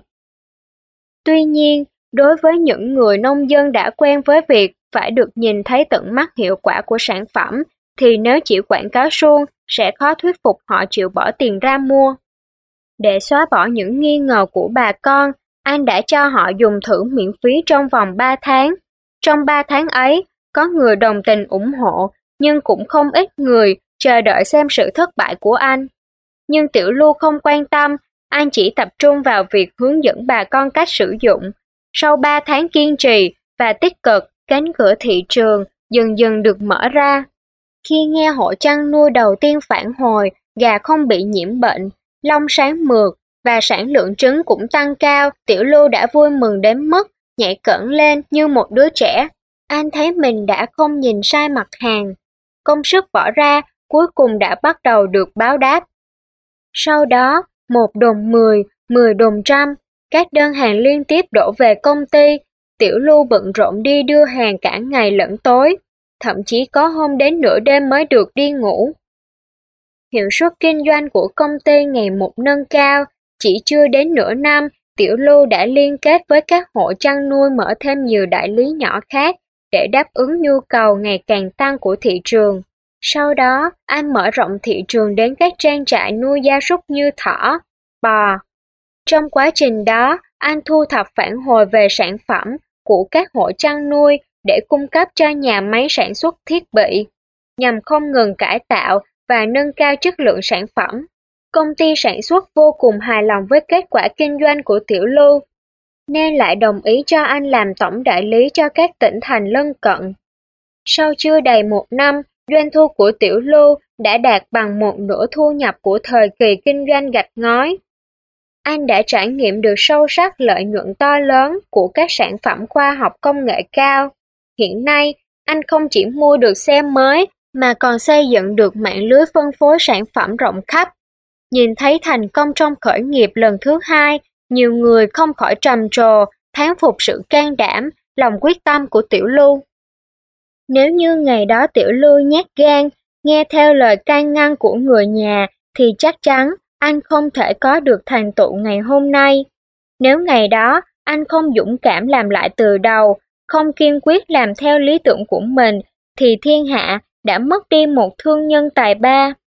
Mặc dù thành công ấy không phải chỉ đơn thuần là do lòng can đảm. Xã hội không ngừng thay đổi, mô hình cũ sẽ khó thích nghi trong thời đại mới. Những khó khăn trong kinh doanh có thể xuất hiện bất cứ lúc nào. Muốn kinh doanh thành công, bắt buộc phải dám mạo hiểm. Có mạo hiểm mới có sáng tạo. Nếu không một bước cũng khó lòng mà tiến được. Tất nhiên mạo hiểm không có nghĩa là cứ làm bừa, mà cũng cần phải biết thận trọng, cân nhắc kỹ càng. Có như vậy mới hạn chế được những sơ sẩy, vấp ngã trên con đường kinh doanh vốn dĩ không giản đơn.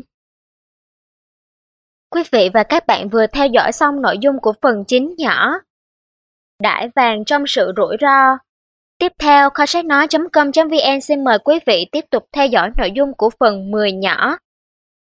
xong vào khoảng trời mới, ở file sau.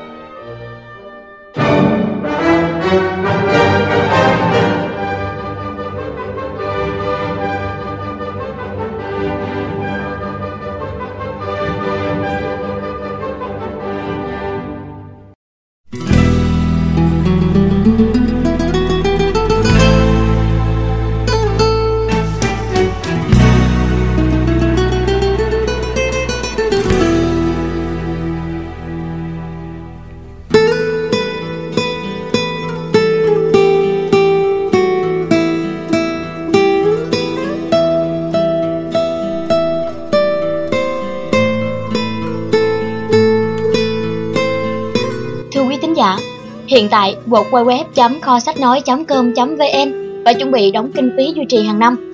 Tình hình đang khó khăn và bế tắc, chưa đủ kinh phí thực hiện trọn vẹn quyển sách này. Chỉ xin phép được thực hiện 3 phần nhỏ để giới thiệu. Nếu quý tín giả thấy hay, thấy bổ ích cho mình và con em của mình sau này, thì hỗ trợ kinh phí để kho sách nói hoàn thành hết phần còn lại hoặc hỗ trợ để website có thể tồn tại và duy trì, thoát khỏi tình trạng sắp phải đóng cửa trong thời gian tới. Cư sĩ Thích Thiên Phúc chân thành cảm ơn. Chào mừng quý thính giả đã ghé thăm website. Tiếp theo, kho sách nói.com.vn mời quý thính giả theo dõi tiếp phần 10 nhỏ của chương 1, xong vào khoảng trời mới. Người Vân Nam có câu, dám liều mới thắng, muốn dựng nghiệp lớn phải biết xông lên, đặc biệt trong thời kỳ đầu khởi nghiệp, phải biết vượt qua gian tà, không sợ đả kích, mở một con đường mới ở những nơi dường như chưa có đường. Một hôm, cô Chu, một người phụ nữ vừa thất nghiệp, có việc phải tới Lâm Nghi, Sơn Đông, đi qua một rừng sơn trà, thấy sơn trà ở đây vô cùng rẻ, chỉ vài xu một cân. Chú thích, một cân Trung Quốc tương đương 0.5 kg. Hết chú thích, cô nghĩ nếu như buôn về chỗ mình có thể kiếm lời lớn nên đã đặt lại một ít tiền cọc rồi tiếp tục đi lo công việc của mình. Ai ngờ mấy hôm sau, có một xe tải lớn chở sơn trà đậu trước cửa nhà cô. Cô trở nên rất bối rối vì không nghĩ rằng mình đã mua nhiều như vậy. Công ty của cô mới thành lập được mấy hôm, căn bản không lấy đâu ra tiền để trả một lượng lớn sơn trà như vậy. Làm sao bây giờ? Cuối cùng, cô đành giấu gia đình, rút ra một khoản để trả. Nhưng cả một khối lượng lớn sơn trà như vậy làm sao mà tiêu thụ cho hết. Quả nhiên không lâu sau, một sơn chất đầy sơn trà đã bắt đầu có dấu hiệu hấp hơi và bị hỏng. Cô bắt đầu nỗ lực tìm chỗ tiêu thụ. Đầu tiên, cô tìm đến các gia đình làm nghề bán kẹo hồ lô bọc đường, nhưng đa phần họ đều là những người kinh doanh nhỏ lẻ. Lượng tiêu thụ căn bản không đáng bao nhiêu. Cô nghĩ loại kẹo hồ lô bọc đường bán rong trên đường thường không được che chắn nên không đảm bảo vệ sinh. Nếu đóng gói sạch sẽ và bỏ được hạt đi thì càng tốt, kiểu gì cũng không thể để số sơn trà đó thối ủng rồi vứt đi, nên cô đã quyết định sẽ tự mình làm kẹo hồ lô bọc đường. Thế là cô giấu chồng, bắt đầu nghiên cứu cách làm món kẹo này. Nhìn thì rất đơn giản, nhưng thực tế không dễ dàng chút nào. Hơn nữa, một người vụng về đến hấp bánh bao không nhân còn không xong như cô, muốn làm tốt việc này, lại muốn kẹo của mình đặc biệt không giống ai, thì quả là một vấn đề rất đau đầu. Cô hoàn toàn bị cuốn vào việc làm kẹo mà bỏ bê việc gia đình. Chồng cô cũng phát hiện thấy vợ mình có những điều bất thường. Hai bên đã cãi nhau một trận kịch liệt. Khi phát hiện ra cô đang muốn làm kẹo hồ lô bọc đường, cơn bực tức của anh càng như lửa được đổ thêm dầu và kịch liệt phản đối. Bố cô biết việc này cũng vô cùng tức giận, mắng cô đừng có bỏ bê gia đình như vậy. Sự phản đối kịch liệt của gia đình như một đòn giáng mạnh vào cô, nhưng không vì thế mà cô chu lùi bước. Cô quyết định ôm quần áo, đồ đạc đến công ty ở. Ban ngày lo việc công ty, buổi tối lại say mê nghiên cứu cách làm kẹo. Mất khoảng nửa năm, cô Chu đã tìm ra cách làm kẹo hồ lô bọc đường như ý mình. Cô mời mọi người trong nhà nếm thử thành quả của mình, nhưng không ai buồn quan tâm đến cô. Lại chịu một cú sốc nữa, nhưng cô tự nhủ với lòng mình sẽ vững vàng vượt qua, nhất quyết không được từ bỏ giữa chừng. Cô Chu không ngừng đúc kết kinh nghiệm, nâng cao kỹ thuật chân đường làm kẹo. Một ngày của năm 2000, cô ôm nỗi hồi hộp, xen lẫn lo sợ của mình đưa kẹo hồ lô bọc đường làm từ quả sơn trà đã được tách hạt lại được đóng gói vệ sinh ra ngoài thị trường. Nhờ kinh nghiệm làm nghề phục vụ trước đó của mình, cô đã nghĩ ra một cách chào hàng đặc biệt. Mua một sâu kẹo sẽ được tặng một quả bóng bay. Quả nhiên, những sâu kẹo đặc biệt cùng với những quả bóng bay nhiều màu sắc đã được bán rất chạy. Sự thành công hơn mong đợi của ngày bán hàng đầu tiên đã khiến cô vô cùng phấn chấn và tự tin. Công sức vất vả của cô bỏ ra hơn nửa năm qua đã được đền đáp. Sau đó, cô tiếp tục bán hàng một thời gian và kết quả là ngày nào cũng cung không đủ cầu. Vì vậy, cô Chu đã quyết định đến Cục Công Thương đăng ký nhãn hiệu sản phẩm. Cô muốn mình chính thức trở thành bà chủ lớn của mặt hàng kẹo hồ lô bọc đường đặc biệt này. Từ đó, cô chuyên tâm phát triển công việc này, cũng nhờ sự thành công đó mà chồng và gia đình ngày càng ủng hộ cô Chu. Dưới sự giúp đỡ của chồng, công ty của cô ngày càng ổn định và phát triển. Hai năm sau, kẹo hồ lô của cô đã đạt lượng tiêu thụ gần một triệu sau một năm và là sản phẩm có mặt trên rất nhiều tỉnh thành của Trung Quốc. Hiện nay, cô lại bắt đầu lấn sân sang lĩnh vực kinh doanh vườn sinh thái và cũng đạt được những thành tựu rất khả quan. Rất nhiều người bán kẹo hồ lô bọc đường đều không hiểu tại sao một phụ nữ thất nghiệp trong thời gian ngắn như vậy lại có thể biến sản phẩm này thành một thương hiệu kinh doanh với doanh thu hàng triệu đồng. Mặc dù động cơ lập nghiệp của mỗi người không giống nhau, có người do tự tin muốn khẳng định mình, có người lại do khao khát làm giàu, cũng có người do bị đẩy vào bước đường cùng, phải kiếm kế sinh nhai, thậm chí có người là do muốn được nổi tiếng. Nhưng bất kỳ vì nguyên nhân nào, kết quả cũng đều giống nhau. Vì muốn có kết quả ấy, nên họ mới phải nghĩ trăm phương ngàn kế để vượt qua những khó khăn, thất bại, từ đó từng bước, từng bước vượt qua. Đó chính là sức mạnh của lập nghiệp. Tiếp theo mời quý thính giả hãy cùng lắng nghe phần 11 nhỏ không tiếc sinh mệnh, sai nghiệp lớn. Khởi nghiệp là bước đi đầu tiên của quá trình xây dựng sự nghiệp. Cái giá phải bỏ ra sẽ không nhỏ. Đặc biệt, những năm 80, 90 của thế kỷ trước, khi môi trường kinh doanh còn nhiều hạn chế, các doanh nghiệp phải đối đầu với không ít khó khăn và rủi ro.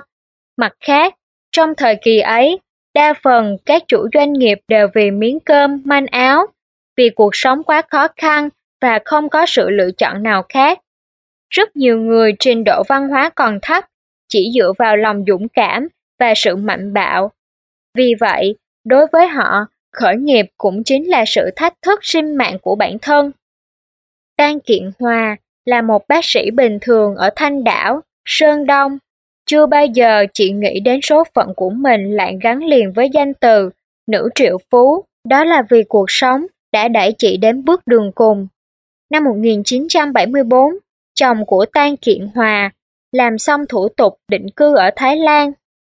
Ba năm sau, chồng muốn chị cùng các con cũng sang Thái Lan, không ngờ rằng số phận đã đẩy chị xuống vực thẳm. Nhà chồng chê chị chỉ sinh được hai cô con gái. Không có người nói giỏi hương hỏa, vì thế anh đã giấu chị lấy vợ hai.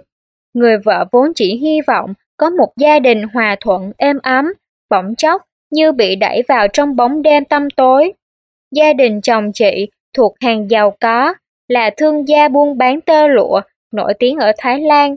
Họ cho rằng, đối với Kiện Hòa, như vậy đã là hết tình, hết nghĩa, chỉ cần chị yên phận là được.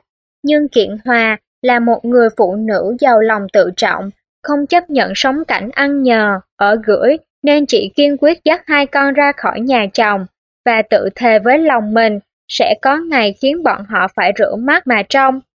Với bộ dạng thiểu não như vậy, về nước chỉ làm cho gia đình thêm muộn phiền, lo lắng mà thôi.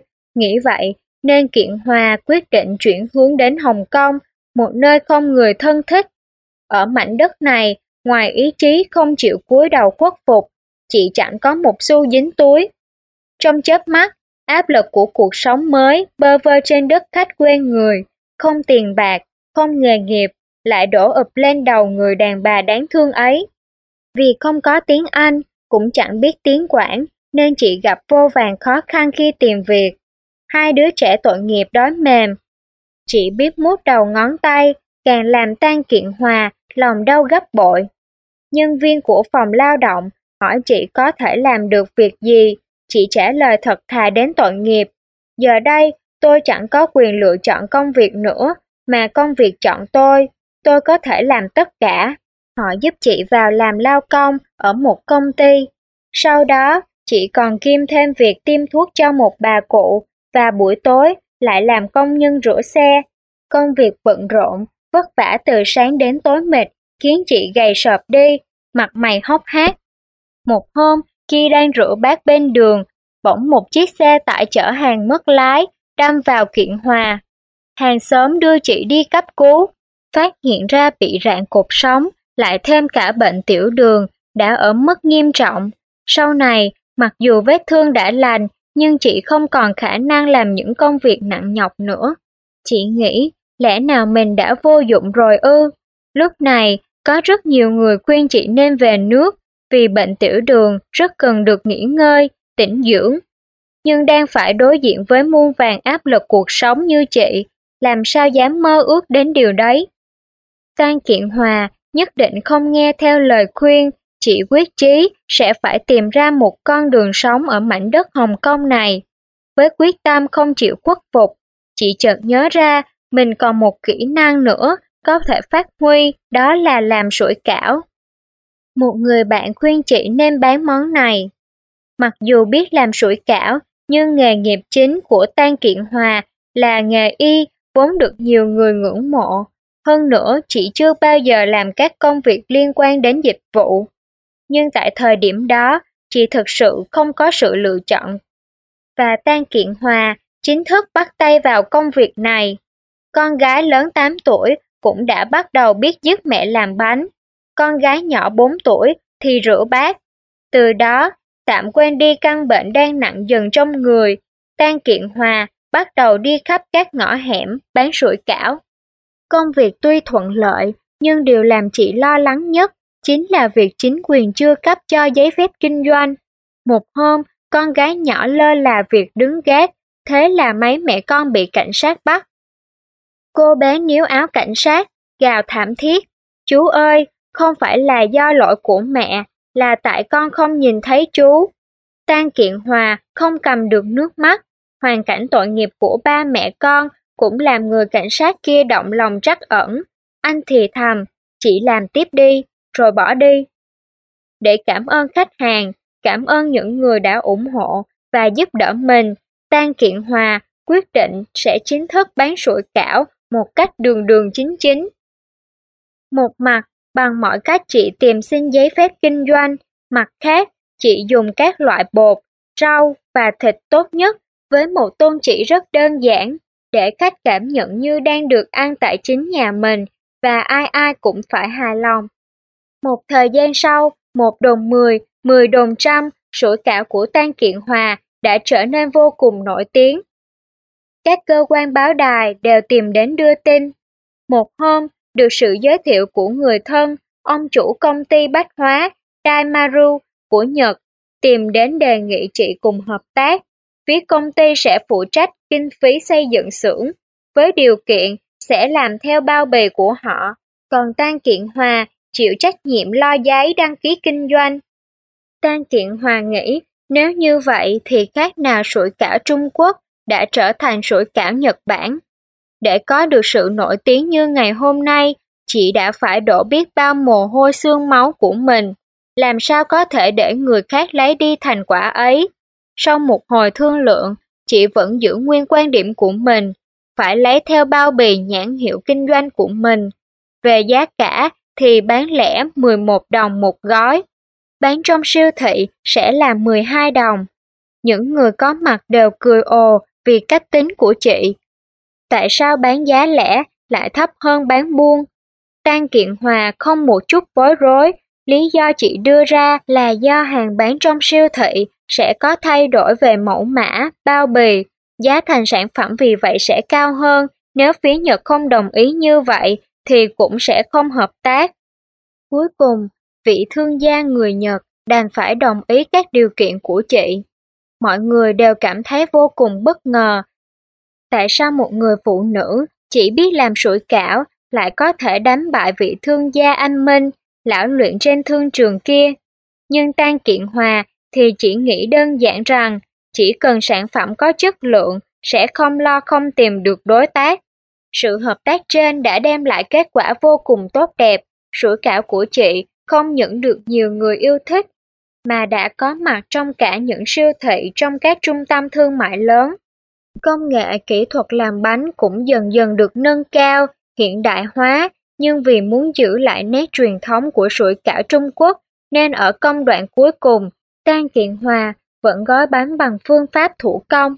Từ Hồng Kông trở về lục địa, một cảm xúc lẫn lộn trào dâng trong lòng Tan Kiện Hòa, chỉ mua đất ở Thượng Hải, hợp tác cùng một doanh nghiệp của Mỹ, xây dựng một nhà xưởng vô cùng hiện đại với mong ước sủi cảo của Trung Quốc cũng sẽ nổi tiếng khắp thế giới như bánh hamburger của Mỹ. Người phụ nữ bị phụ tình ngày nào cuối cùng đã đứng lên đầy mạnh mẽ và dũng cảm, chỉ quay trở về tổ quốc với niềm vinh quang và tự hào. Một người phụ nữ bị chồng phụ bạc, một nách hai con nhỏ mà có thể gây dựng được sự nghiệp như vậy. Chắc chắn đã phải trả một cái giá không hề thấp. Chị đã dùng toàn bộ mồ hôi công sức, nước mắt và thậm chí cả máu để đánh đổi lấy sự thành công của ngày hôm nay. Mọi người thường nói, thương trường như chiến trường, trên chiến trường, thắng lợi được đổi bằng sinh mệnh, còn trên thương trường, mặc dù không đổ máu, hy sinh, nhưng cũng phải đổ biết bao mồ hôi công sức, lao tâm khổ tứ bởi những khó khăn và rủi ro trên con đường này không ai có thể dự đoán trước. Trên thực tế, cũng có những người lập nghiệp suôn sẻ, không phải chịu những khó khăn và vấp váp, nhưng cũng không thể lơ là, buông lơi. Bất kỳ một thành công nào cũng kèm theo điều kiện không một đồng tiền chân chính nào không được đánh đổi bằng mồ hôi công sức.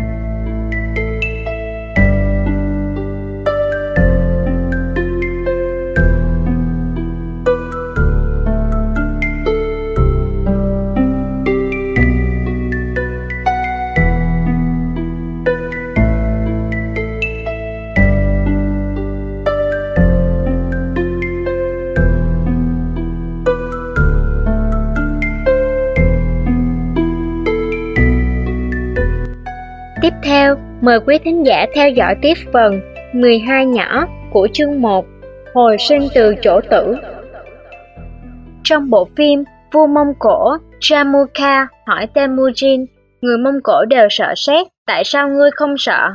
Temujin đáp, bởi ta không còn chỗ nào để nấp, nên không sợ. Thời thơ ấu trên thảo nguyên mênh mông vô tận, Temujin đã phải một mình đối diện với những tiếng chớp xé rách màn đêm và vô cùng kiếp sợ. Nhưng khi biết được, cho dù có sợ hãi đến tột độ, thì cũng không có cách nào ngăn được những tiếng sét kia. Vì thế, Temujin chẳng còn nghĩ tới chúng nữa. Muốn gây nghiệp lớn, đôi lúc cũng cần phải có dũng khí ấy để có thể sống lại từ chỗ chết. Thời kỳ đầu lập nghiệp, Du Mẫn Hồng thật sự không một xu dính túi. Trong cuốn Xe ngựa Đông Phương, Lưu Diệu Cương đã miêu tả một đoạn rất sinh động thế này. Anh ấy thuê một phòng học ở trường tiểu học số 2, Trung Quan Thôn. Bên ngoài có một cái bàn và một cái ghế. Bộ phận đào tạo tiếng Anh, Đại học Đông Phương đã chính thức ra đời như thế. Có hai học sinh đầu tiên tìm đến Nhìn biển, bộ phận đào tạo tiếng Anh Đại học Đông Phương to như vậy, nhưng nhìn lại chỉ có hai vợ chồng Dung Mẫn Hồng, một bộ bàn ghế cũ nát, một căn phòng tồi tàn, một quyển sổ đăng ký trống trơn và không một bóng người. Hai học sinh với vẻ vô cùng hoài nghi định bỏ đi.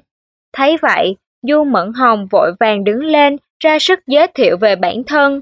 Nhờ tài uống ba tấc lưỡi, nói chết thành sống của anh, hai em học sinh đồng ý để lại một ít tiền đặt cọc.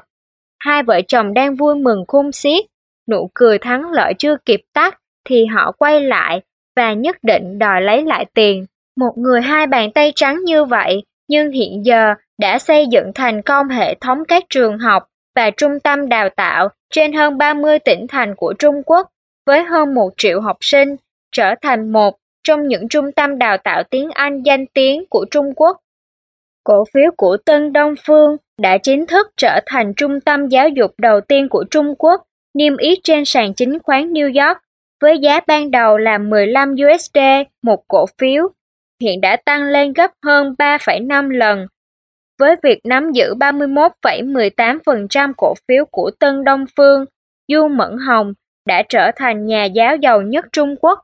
Những thành quả mà Du Mẫn Hồng đạt được ngày hôm nay đều do ý chí quật cường và những nại của ông. Cuối năm 1991, Du Mẫn Hồng mới chuẩn bị bước những bước đi đầu tiên trong sự nghiệp của mình. Một người đàn ông đã sắp xỉ 30 tuổi nhưng không mua được cho vợ một cái váy ra hồn, thậm chí đến cuốn sách mình thích cũng không mua nổi. Trong nhà không có một thứ gì có giá trị ngoài bốn vách tường. Bản thân cũng cảm thấy mình chẳng có mặt mũi nào mà sống trên đời này nữa.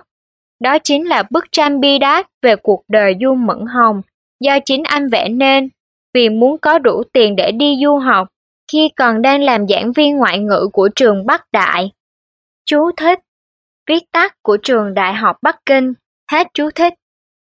Du Mẫn Hồng đã dạy thêm ở bên ngoài và bị nhà trường kỷ luật.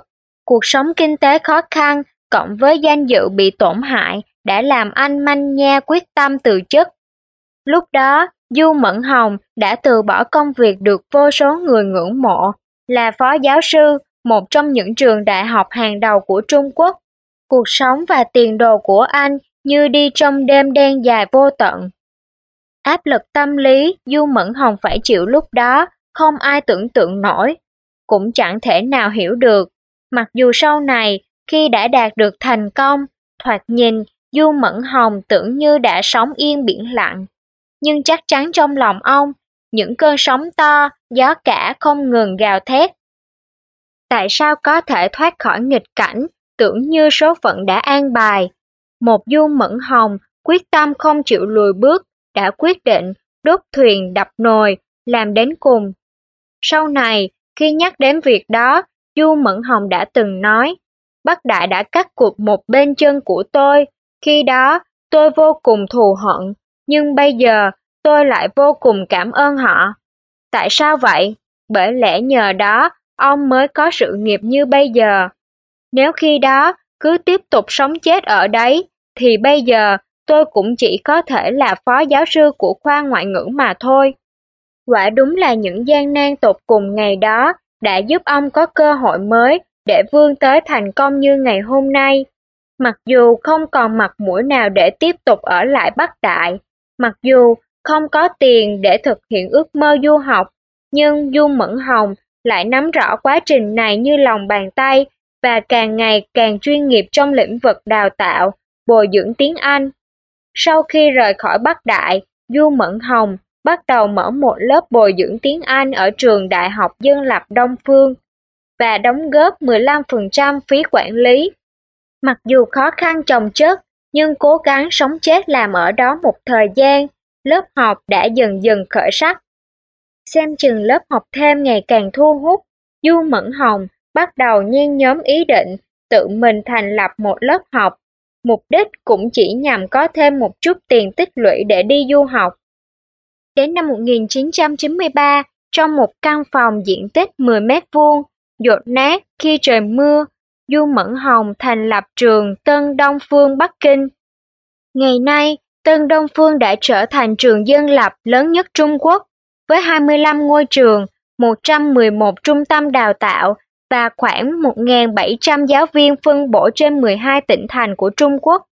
Ngoài ra, trường còn có 13 hiệu sách, hiện đã có khoảng hơn 3 triệu học sinh, sinh viên từng học tại trường. Các lớp học bồi dưỡng và luyện thi chiếm tỷ lệ lớn trong tổng doanh thu của Tân Đông Phương, lên tới 89%. Đây là nguồn thu chủ yếu và động lực tăng trưởng của công ty này.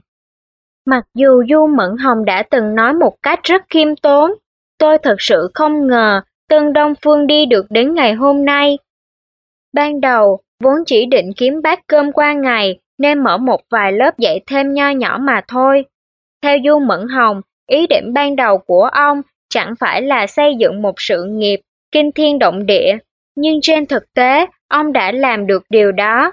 Thành công hôm nay của Du Mẫn Hồng chính là kết quả của sự kiên cường, bất khuất, kiên trì nhẫn nại vượt qua muôn vàng khó khăn, cả về vật chất lẫn tinh thần. Sức ép của miếng cơm manh áo hàng ngày và áp lực của những thị phi không những không quật ngã được mà còn tôi luyện cho Du Mẫn Hồng một tinh thần thép, một quyết tâm sắt đá trên con đường tay không lập nghiệp và đưa ông vào hàng ngũ những người triệu phú ngày nay. Sự thành công của Du Mẫn Hồng không chỉ dừng lại ở khía cạnh vật chất. Quan trọng hơn, đó chính là cảm phục tài năng và lòng quyết tâm của ông. Có đồng nghiệp ngày trước đang định cư tại Canada nhưng đã quay trở lại cùng ông lập nghiệp. Bên cạnh đó, còn có rất nhiều học sinh cũ của Tân Đông Phương đã du học thành danh ở các nước phát triển như Mỹ, Canada cũng đều tình nguyện về nước góp sức cùng thầy Du đưa những tiến bộ về tri thức, văn hóa, phương pháp giáo dục của các nước phát triển về Tân Đông Phương. Những điều này làm Du Mẫn Hồng càng có thêm kỳ vọng sẽ làm được nhiều hơn nữa cho học sinh, sinh viên Trung Quốc và cho nền giáo dục Trung Quốc. Hồi sinh từ chỗ tử, chỉ có trong tình trạng áp lực nặng nề, cuộc sống bị dồn nén đến bước đường cùng như rơi vào chỗ chết mới có thể bật mình vươn lên. Nhưng một khi đã hồi sinh trở lại thì cũng giống như loài cây mọc trên núi đá, sức sống càng mạnh mẽ và quật cường. Quý vị và các bạn vừa theo dõi xong nội dung của phần 12 nhỏ Hồi sinh từ chỗ tử. Tiếp theo, kho sách nói.com.vn xin mời quý vị tiếp tục theo dõi nội dung của phần 13 nhỏ Gây dựng sự nghiệp chưa bao giờ là muộn. Có thể làm nên nghiệp lớn hay không, không nhất thiết phụ thuộc vào tuổi tác, trình độ học vấn và vốn liếng. Chỉ có ý chí và quyết tâm làm giàu thì tiền bạc mới coi trọng bạn. Nếu chính bản thân bạn tự cho rằng mình không thể làm được thì coi như cuộc đời này của bạn chẳng có duyên với tiền tài. KFC là một trong những thương hiệu đồ ăn nhanh nổi tiếng toàn cầu. Người sáng lập ra công ty này, Harlan Sanders, có thể gọi là xưa nay chưa từng thấy, và có lẽ sau này cũng không có ai như vậy. Cho đến khi Harlan Sanders gần 80 tuổi thì sự nghiệp của ông mới đạt đến đỉnh cao và dường như sự nghiệp làm giàu của ông nhuốm đầy màu sắc thần kỳ. Harlan Sanders sinh ra trong một gia đình nông dân ở bang Indiana, Mỹ. Cha mất khi ông mới lên 6 tuổi, ông phải phụ mẹ chăm sóc hai em. Đến năm Sanders, 12 tuổi, mẹ ông tái giá. Năm 14 tuổi, gia đình không còn khả năng chi trả tiền học phí, nên Sanders đã phải nghỉ học và bắt đầu cuộc sống lang thang. Năm 16 tuổi, Sanders đã khai mang tuổi tác của mình để được nhập ngũ. Nhưng cuộc sống quân ngũ gian khổ khiến ông hết sức mệt mỏi và buồn chán. Sau khi mãn hạn quân dịch, ông lập tức rời khỏi quân đội và mở lò rèn, nhưng làm ăn không thuận lợi nên Sanders đóng cửa không lâu sau đó. Sau đó, ông làm nhân viên hỏa xa tại công ty đường sắt Vương Nam. Mặc dù bốn phía lắc lư, nhưng do được mở mang tầm mắt, nên ông bắt đầu cảm thấy hài lòng về công việc này và dự định sẽ làm ở đây cho đến lúc về hưu. Một năm sau Sanders lấy vợ và không lâu sau vợ ông có thai. Sanders vui mừng khôn xiết vì cuối cùng mình cũng có một gia đình thực thụ, nhưng dường như số phận vẫn còn muốn thử thách ông không lâu sau đó, Sanders bị nghỉ việc. Đối diện với áp lực cuộc sống, ông lăn lộn bên ngoài cả ngày để tìm việc. Chính lúc này, người vợ lại phản bội ông, bỏ đi và đem theo toàn bộ tài sản. Khi kinh tế Mỹ bắt đầu bước vào giai đoạn tiêu điều, mặc dù đã làm qua nhiều công việc khác nhau như bán bảo hiểm, bán lốp xe, mở một trạm xăng dầu và thử rất nhiều công việc khác nữa, nhưng đều không thành công. Vì thế, ông trở nên căm hận bản thân mình. Vào khoảng giữa thập niên 1930, Sanders lại mở một quán ăn nhỏ tại Kentucky. Vấn đề sinh tồn đã được giải quyết, nhưng không chỉ dừng lại ở đó. Ít lâu sau, danh tiếng của ông bắt đầu được biết đến nhờ món gà chiên được tẩm ướp từ một loại bột với 11 thảo mộc và gia vị. Nhờ món gà chiên độc đáo này, ông đã được thống đốc bang phong tặng tước hiệu Kentucky Colonel. Nhưng do chính phủ có kế hoạch xây dựng đường cao tốc liên bang và quán ăn của ông nằm trong diện phải giải tỏa, cùng với sự xuống dốc của nền kinh tế Mỹ, Sanders đáng thương lại lâm vào cảnh thất nghiệp. Thấm thoát đã đến tuổi nghỉ hưu, nhưng Sanders vẫn trắng tay. Một hôm, nhân viên bưu điện đem tới cho ông tấm xét bảo hiểm xã hội và khuyên ông đã đến lúc từ bỏ tất cả để về hưu được rồi. Hôm đó, Sanders lập tức bừng tỉnh. Nếu không cố gắng phấn đấu, sẽ không còn thời gian nữa. Bản thân đã bị mọi người coi như rác rưởi vứt đi rồi. Nhận lấy tấm xét 105 USD, Sanders quyết định sẽ dùng nó để khởi nghiệp, chứng minh cho mọi người thấy ông chưa phải là đồ bỏ đi. Tất nhiên, lần khởi nghiệp này của ông càng bị người khác cười nhạo, bởi thời trẻ, sức lực tràn trề, còn chẳng làm được trò trống gì nữa là ở tuổi này. Nhưng Sanders bỏ mặt ngoài tai những lời đàm tiếu, quyết tâm chứng minh bằng hành động. Ông đã lên đường đi bán những gói gia vị và cách chế biến gà rán cho các nhà hàng trên toàn nước Mỹ. Việc kinh doanh của ông rất thuận lợi. Một thời gian sau, do công việc kinh doanh phát triển vượt quá tầm kiểm soát của mình, nên ông đã bán lại cho một nhóm người. Họ lập nên Kentucky Fried Chicken Corporation và mời ông làm đại sứ thiện chí. Hôm nay, hệ thống đồ ăn nhanh KFC đã có mặt trên toàn thế giới. Cuối cùng, ở độ tuổi 88, Harlan Sanders đã lên đến đỉnh cao của sự nghiệp. Ông đã dùng hành động của mình để động viên, cổ vũ hàng ngàn hàng vạn người bắt đầu bước vào con đường khởi nghiệp. Một số người do chưa gặp thời nên dù có cố gắng hết sức cũng không thể thực hiện được nguyện vọng của mình ở thời trẻ. Cũng có những người phạm phải sai lầm, vấp ngã, để đến lúc tuổi đã xế chiều mới bắt đầu làm lại cuộc đời. Cho dù nguyên nhân vì sao và ở bất kỳ độ tuổi nào, chỉ cần có lòng quyết tâm hành động thì khởi nghiệp sẽ không bao giờ làm muộn.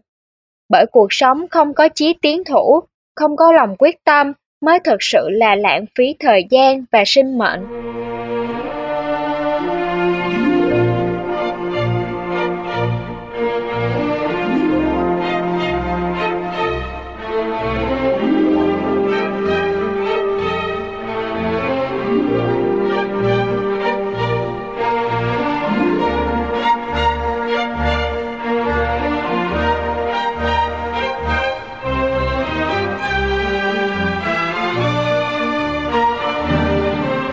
14 nhỏ, thu keo này bày keo khác. Rất nhiều người sau khi thất bại không có dũng khí đứng dậy làm lại từ đầu. Thực ra, bất cứ thành công nào cũng đều đi lên từ thất bại, biết rút rút những bài học kinh nghiệm sau mỗi lần thất bại, sẽ tránh được việc phải đi đường vòng.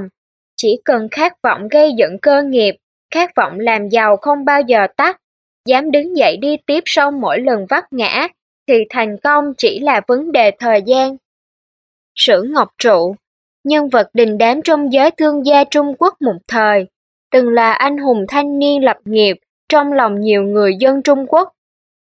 Nhưng khi anh sụp đổ trong tiếng thở dài nuối tiếc của người đời, nhiều người không dám nghĩ đến việc anh sẽ thua keo này bày keo khác, đứng dậy làm lại từ đầu.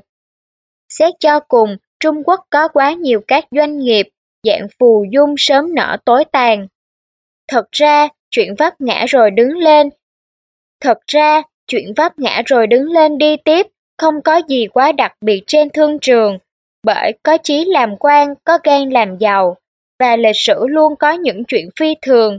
Nhưng điều làm mọi người không thể ngờ được đó chính là một người khổng lồ gục ngã lại có thể đứng dậy lại được. Tên của sử Ngọc Trụ lại nổi danh khắp hai bờ sông Trường Giang. Không ai có thể không nể phục sự dũng cảm đứng dậy mạnh mẽ của anh sau khi vấp ngã. Mọi người sẽ rất khó quên mùa hè năm 1997 vì tòa nhà lớn không hoàn thiện đúng tiến độ thi công, các khách hàng ùn ùn kéo đến, đòi rút lại tiền, cũng cùng thời kỳ đó.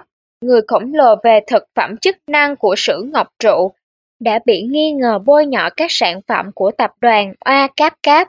Dưới yêu cầu kiên quyết của công ty này, người khổng lồ buộc phải cùng Oa Cáp Cáp tổ chức buổi họp báo tại Hàng Châu và công khai xin lỗi công ty này. Lần xin lỗi sóng gió này đã trở thành sự kiện đánh dấu quá trình tuột dốc của Sử Ngọc Trụ. Không lâu sau đó, vấn đề tài chính của công ty liên tục bị đứt gãy, người khổng lồ đứng trước những phong ba bão táp. Công lao bao năm lăn lộn vất vả trên thương trường của người khổng lồ Sử Ngọc Trụ đã bị sụp đổ như thế. Đó là đòn giáng chí mạnh vào Sử Ngọc Trụ. Điều may mắn là đội ngũ hơn 20 người quản lý của công ty trong hoàn cảnh khó khăn nhất đã không bỏ rơi anh. Đó là niềm an ủi lớn nhất cho người khổng lồ vừa bị đánh trọng thương. Ngoài ra, trong tay anh vẫn còn hai ngón nghề. Thứ nhất là thực phẩm chức năng não bạch kim, thứ hai là phần mềm. Điều làm anh không thể nào quên nữa, đó là một lần đi công tác đến vô tích vì không có tiền ở khách sạn nên anh đã phải ở nhà trọ với giá 30 đồng một đêm. Một cô nhân viên phục vụ đã nhận ra anh, không chỉ không nhạo báng mà cô còn động viên anh hãy dũng cảm đứng lên. Tất cả những điều này đã tiếp cho sử ngọc trụ, niềm tin và lòng dũng cảm. Gục ngã không đáng sợ, gục ngã rồi có thể đứng lên đi tiếp mới là anh hùng. Một khí phách anh hùng trỗi dậy mạnh mẽ trong lòng sử ngọc trụ. Anh quyết định sẽ giống như lời bài hát, làm lại từ đầu. Sử ngọc trụ làm một phép tính. Phần mềm mặc dù lợi nhuận cao nhưng hạn chế về thị trường. Nếu muốn trả hết 200 triệu đồng, cần phải mất khoảng 10 năm. Thực phẩm chức năng không chỉ thị trường rộng, mà đây còn là mặt hàng mới. Làm não bạch kim, nhiều nhất là mất 5 năm, có thể trả xong nợ. Thế nên sử ngọc trụ mạnh dạng vay bạn bè 500.000 tệ để bắt tay vào làm não bạch kim. Mùa xuân năm 1999, sử ngọc trụ và nhóm của anh lặng lẽ đến Thượng Hải. Vào mỗi đêm khuya, anh đều đeo kính mát cùng các cộng sự xuống ăn ở quán ăn đêm ven đường. Cũng chính tại đây, các kế hoạch lần lượt được anh trù tính một cách kỹ lưỡng. Năm 2000, Sử Ngọc Trụ cùng các cộng sự khởi nghiệp tại Triết Giang và Thượng Hải. Cuối cùng, anh quyết định lấy Giang Âm làm căn cứ địa để bắt đầu gây dựng lại sự nghiệp. Giang Âm thuộc Tô Nam, rất gần với Thượng Hải và Nam Kinh, là hai thành phố lớn với sức mua mạnh. Hơn nữa, chi phí cho quảng cáo ở Giang Âm cũng không quá đắt, không thể nào vượt quá 100.000 đồng. Dường như đây là cơ hội cuối cùng, anh không còn sự lựa chọn nào khác ngoài việc bắt tay triển khai hành động theo kế hoạch trên. Đích thân sử Ngọc Trụ đi điều tra thị trường ở Giang Âm. Vì ban ngày, thanh niên đều đi làm hết, chỉ có người già ở nhà. Sử Ngọc Trụ thường đi đến các sân chơi của các khu dân cư bắt chuyện với những người già.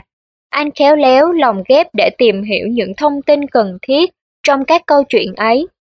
Sau khi đã nắm bắt được thị hiếu tâm lý của người tiêu dùng, anh bắt đầu cho ra những quảng cáo hết sức độc đáo. Bắt đầu từ gian âm, rất nhanh sau đó, não bạch kim đã trở thành cơn bão trên thị trường thực phẩm chức năng ở Trung Quốc. Trong năm 2000, công ty đã đạt được kỳ tích với doanh thu 1.3 tỷ đồng, trở thành sản phẩm thực phẩm chức năng hàng đầu của Trung Quốc. Với hơn 200 điểm bán hàng trong toàn quốc, quy mô vượt cả thời kỳ đỉnh cao của người khổng lồ Sử Ngọc Trụ. Chưa đầy ba năm, Sử Ngọc Trụ đã đứng dậy một cách oai hùng và mạnh mẽ. Anh đã từng khẳng định, tiền của bà con tôi nhất định sẽ hoàn trả đầy đủ, và anh đã hoàn thành xuất sắc kế hoạch đến cuối năm 2000 sẽ trả xong nợ. Kể từ sau khi bị quỵ ngã năm 1997, Sử Ngọc Trụ không dám dùng danh thiếp, nhưng bây giờ anh đã có thể bỏ kính mát, ngẩng cao đầu bước đi trên đường phố, và đường đường chính chính sử dụng danh thiếp. Những năm tiếp theo, người khổng lồ liên tục tạo ra những kỳ tích. Năm 2001, Sử Ngọc Trụ đăng ký thành lập công ty của người khổng lồ. Ngày 18 tháng 11 năm 2004, công ty trách nhiệm hữu hạn khoa học kỹ thuật Internet Chinh Đồ Thượng Hải chính thức thành lập do Sử Ngọc Trụ làm chủ tịch hội đồng quản trị. Mặc dù đi lên từ kinh doanh phần mềm, chắc chắn Sử Ngọc Trụ không xa lạ gì với game online, nhưng khi Chinh Đồ mới khai trương chưa lâu, nghe Sử Ngọc Trụ tuyên bố sẽ phải đứng thứ nhất, rất nhiều nhân viên đều cho rằng ông chủ mình đang nói một tấc lên trời, và mục tiêu trận đánh vạn người của anh càng trở nên phi thực tế trong mắt mọi người.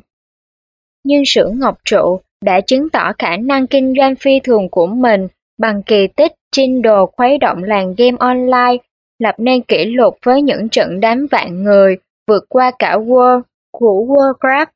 Ngày 11 tháng 6 năm 2007, công ty trách nhiệm hữu hạn khoa học kỹ thuật Internet Trinh Đồ Thượng Hải chính thức đổi tên thành công ty trách nhiệm hữu hạn khoa học kỹ thuật Internet Cử Nhân Thượng Hải. Ngày 1 tháng 1 năm 2007, dưới ngọn cờ của Sử Ngọc Trụ, tập đoàn Cử Nhân đã gia nhập thị trường chứng khoán New York với tổng giá trị vốn hóa thị trường đạt 4.2 tỷ đô la, trở thành doanh nghiệp tư nhân Trung Quốc có quy mô lớn nhất phát hành cổ phiếu tại Mỹ. Mặc dù hiện nay Sử Ngọc Trụ đã vực dậy thành công, nhưng anh và các đồng nghiệp cùng đồng cam cộng khổ khi đó vẫn thích nghe, làm lại từ đầu. Dù mỗi lần nghe, họ đều rơi nước mắt. Bởi lẽ, chỉ có họ mới thực sự hiểu thế nào là làm lại từ đầu. Sử Ngọc Trụ đã nói, tài sản quý giá nhất của cuộc đời tôi chính là những trải nghiệm ghi xương khắc cốt. Vĩnh viễn không bao giờ quên giai đoạn đó. Không còn nghi ngờ gì, trải nghiệm chết một lần chắc chắn sẽ là dấu ấn mãi mãi không bao giờ phai mờ trong con tim lẫn khối óc của sử ngọc trụ. Muốn đứng dậy làm lại từ đầu sau lần vấp ngã, cần phải có dũng khí, lòng can đảm.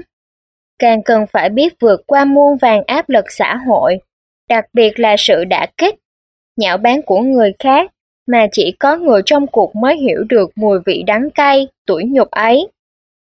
Nhưng chỉ cần bạn dũng cảm vứt bỏ tất cả, nỗ lực hành động chứng tỏ bản lĩnh của mình, thì cũng giống như Phượng Hoàng vượt qua ngọn lửa, bay lên một cách huy hoàng và rực rỡ. Quý vị và các bạn vừa theo dõi xong nội dung của phần 14 nhỏ, thua keo này bày keo khác. Tiếp theo, kho sách nói.com.vn xin mời quý vị tiếp tục theo dõi nội dung của phần 15 nhỏ. Vũ đài tiền tài không dành cho riêng ai ở file sau.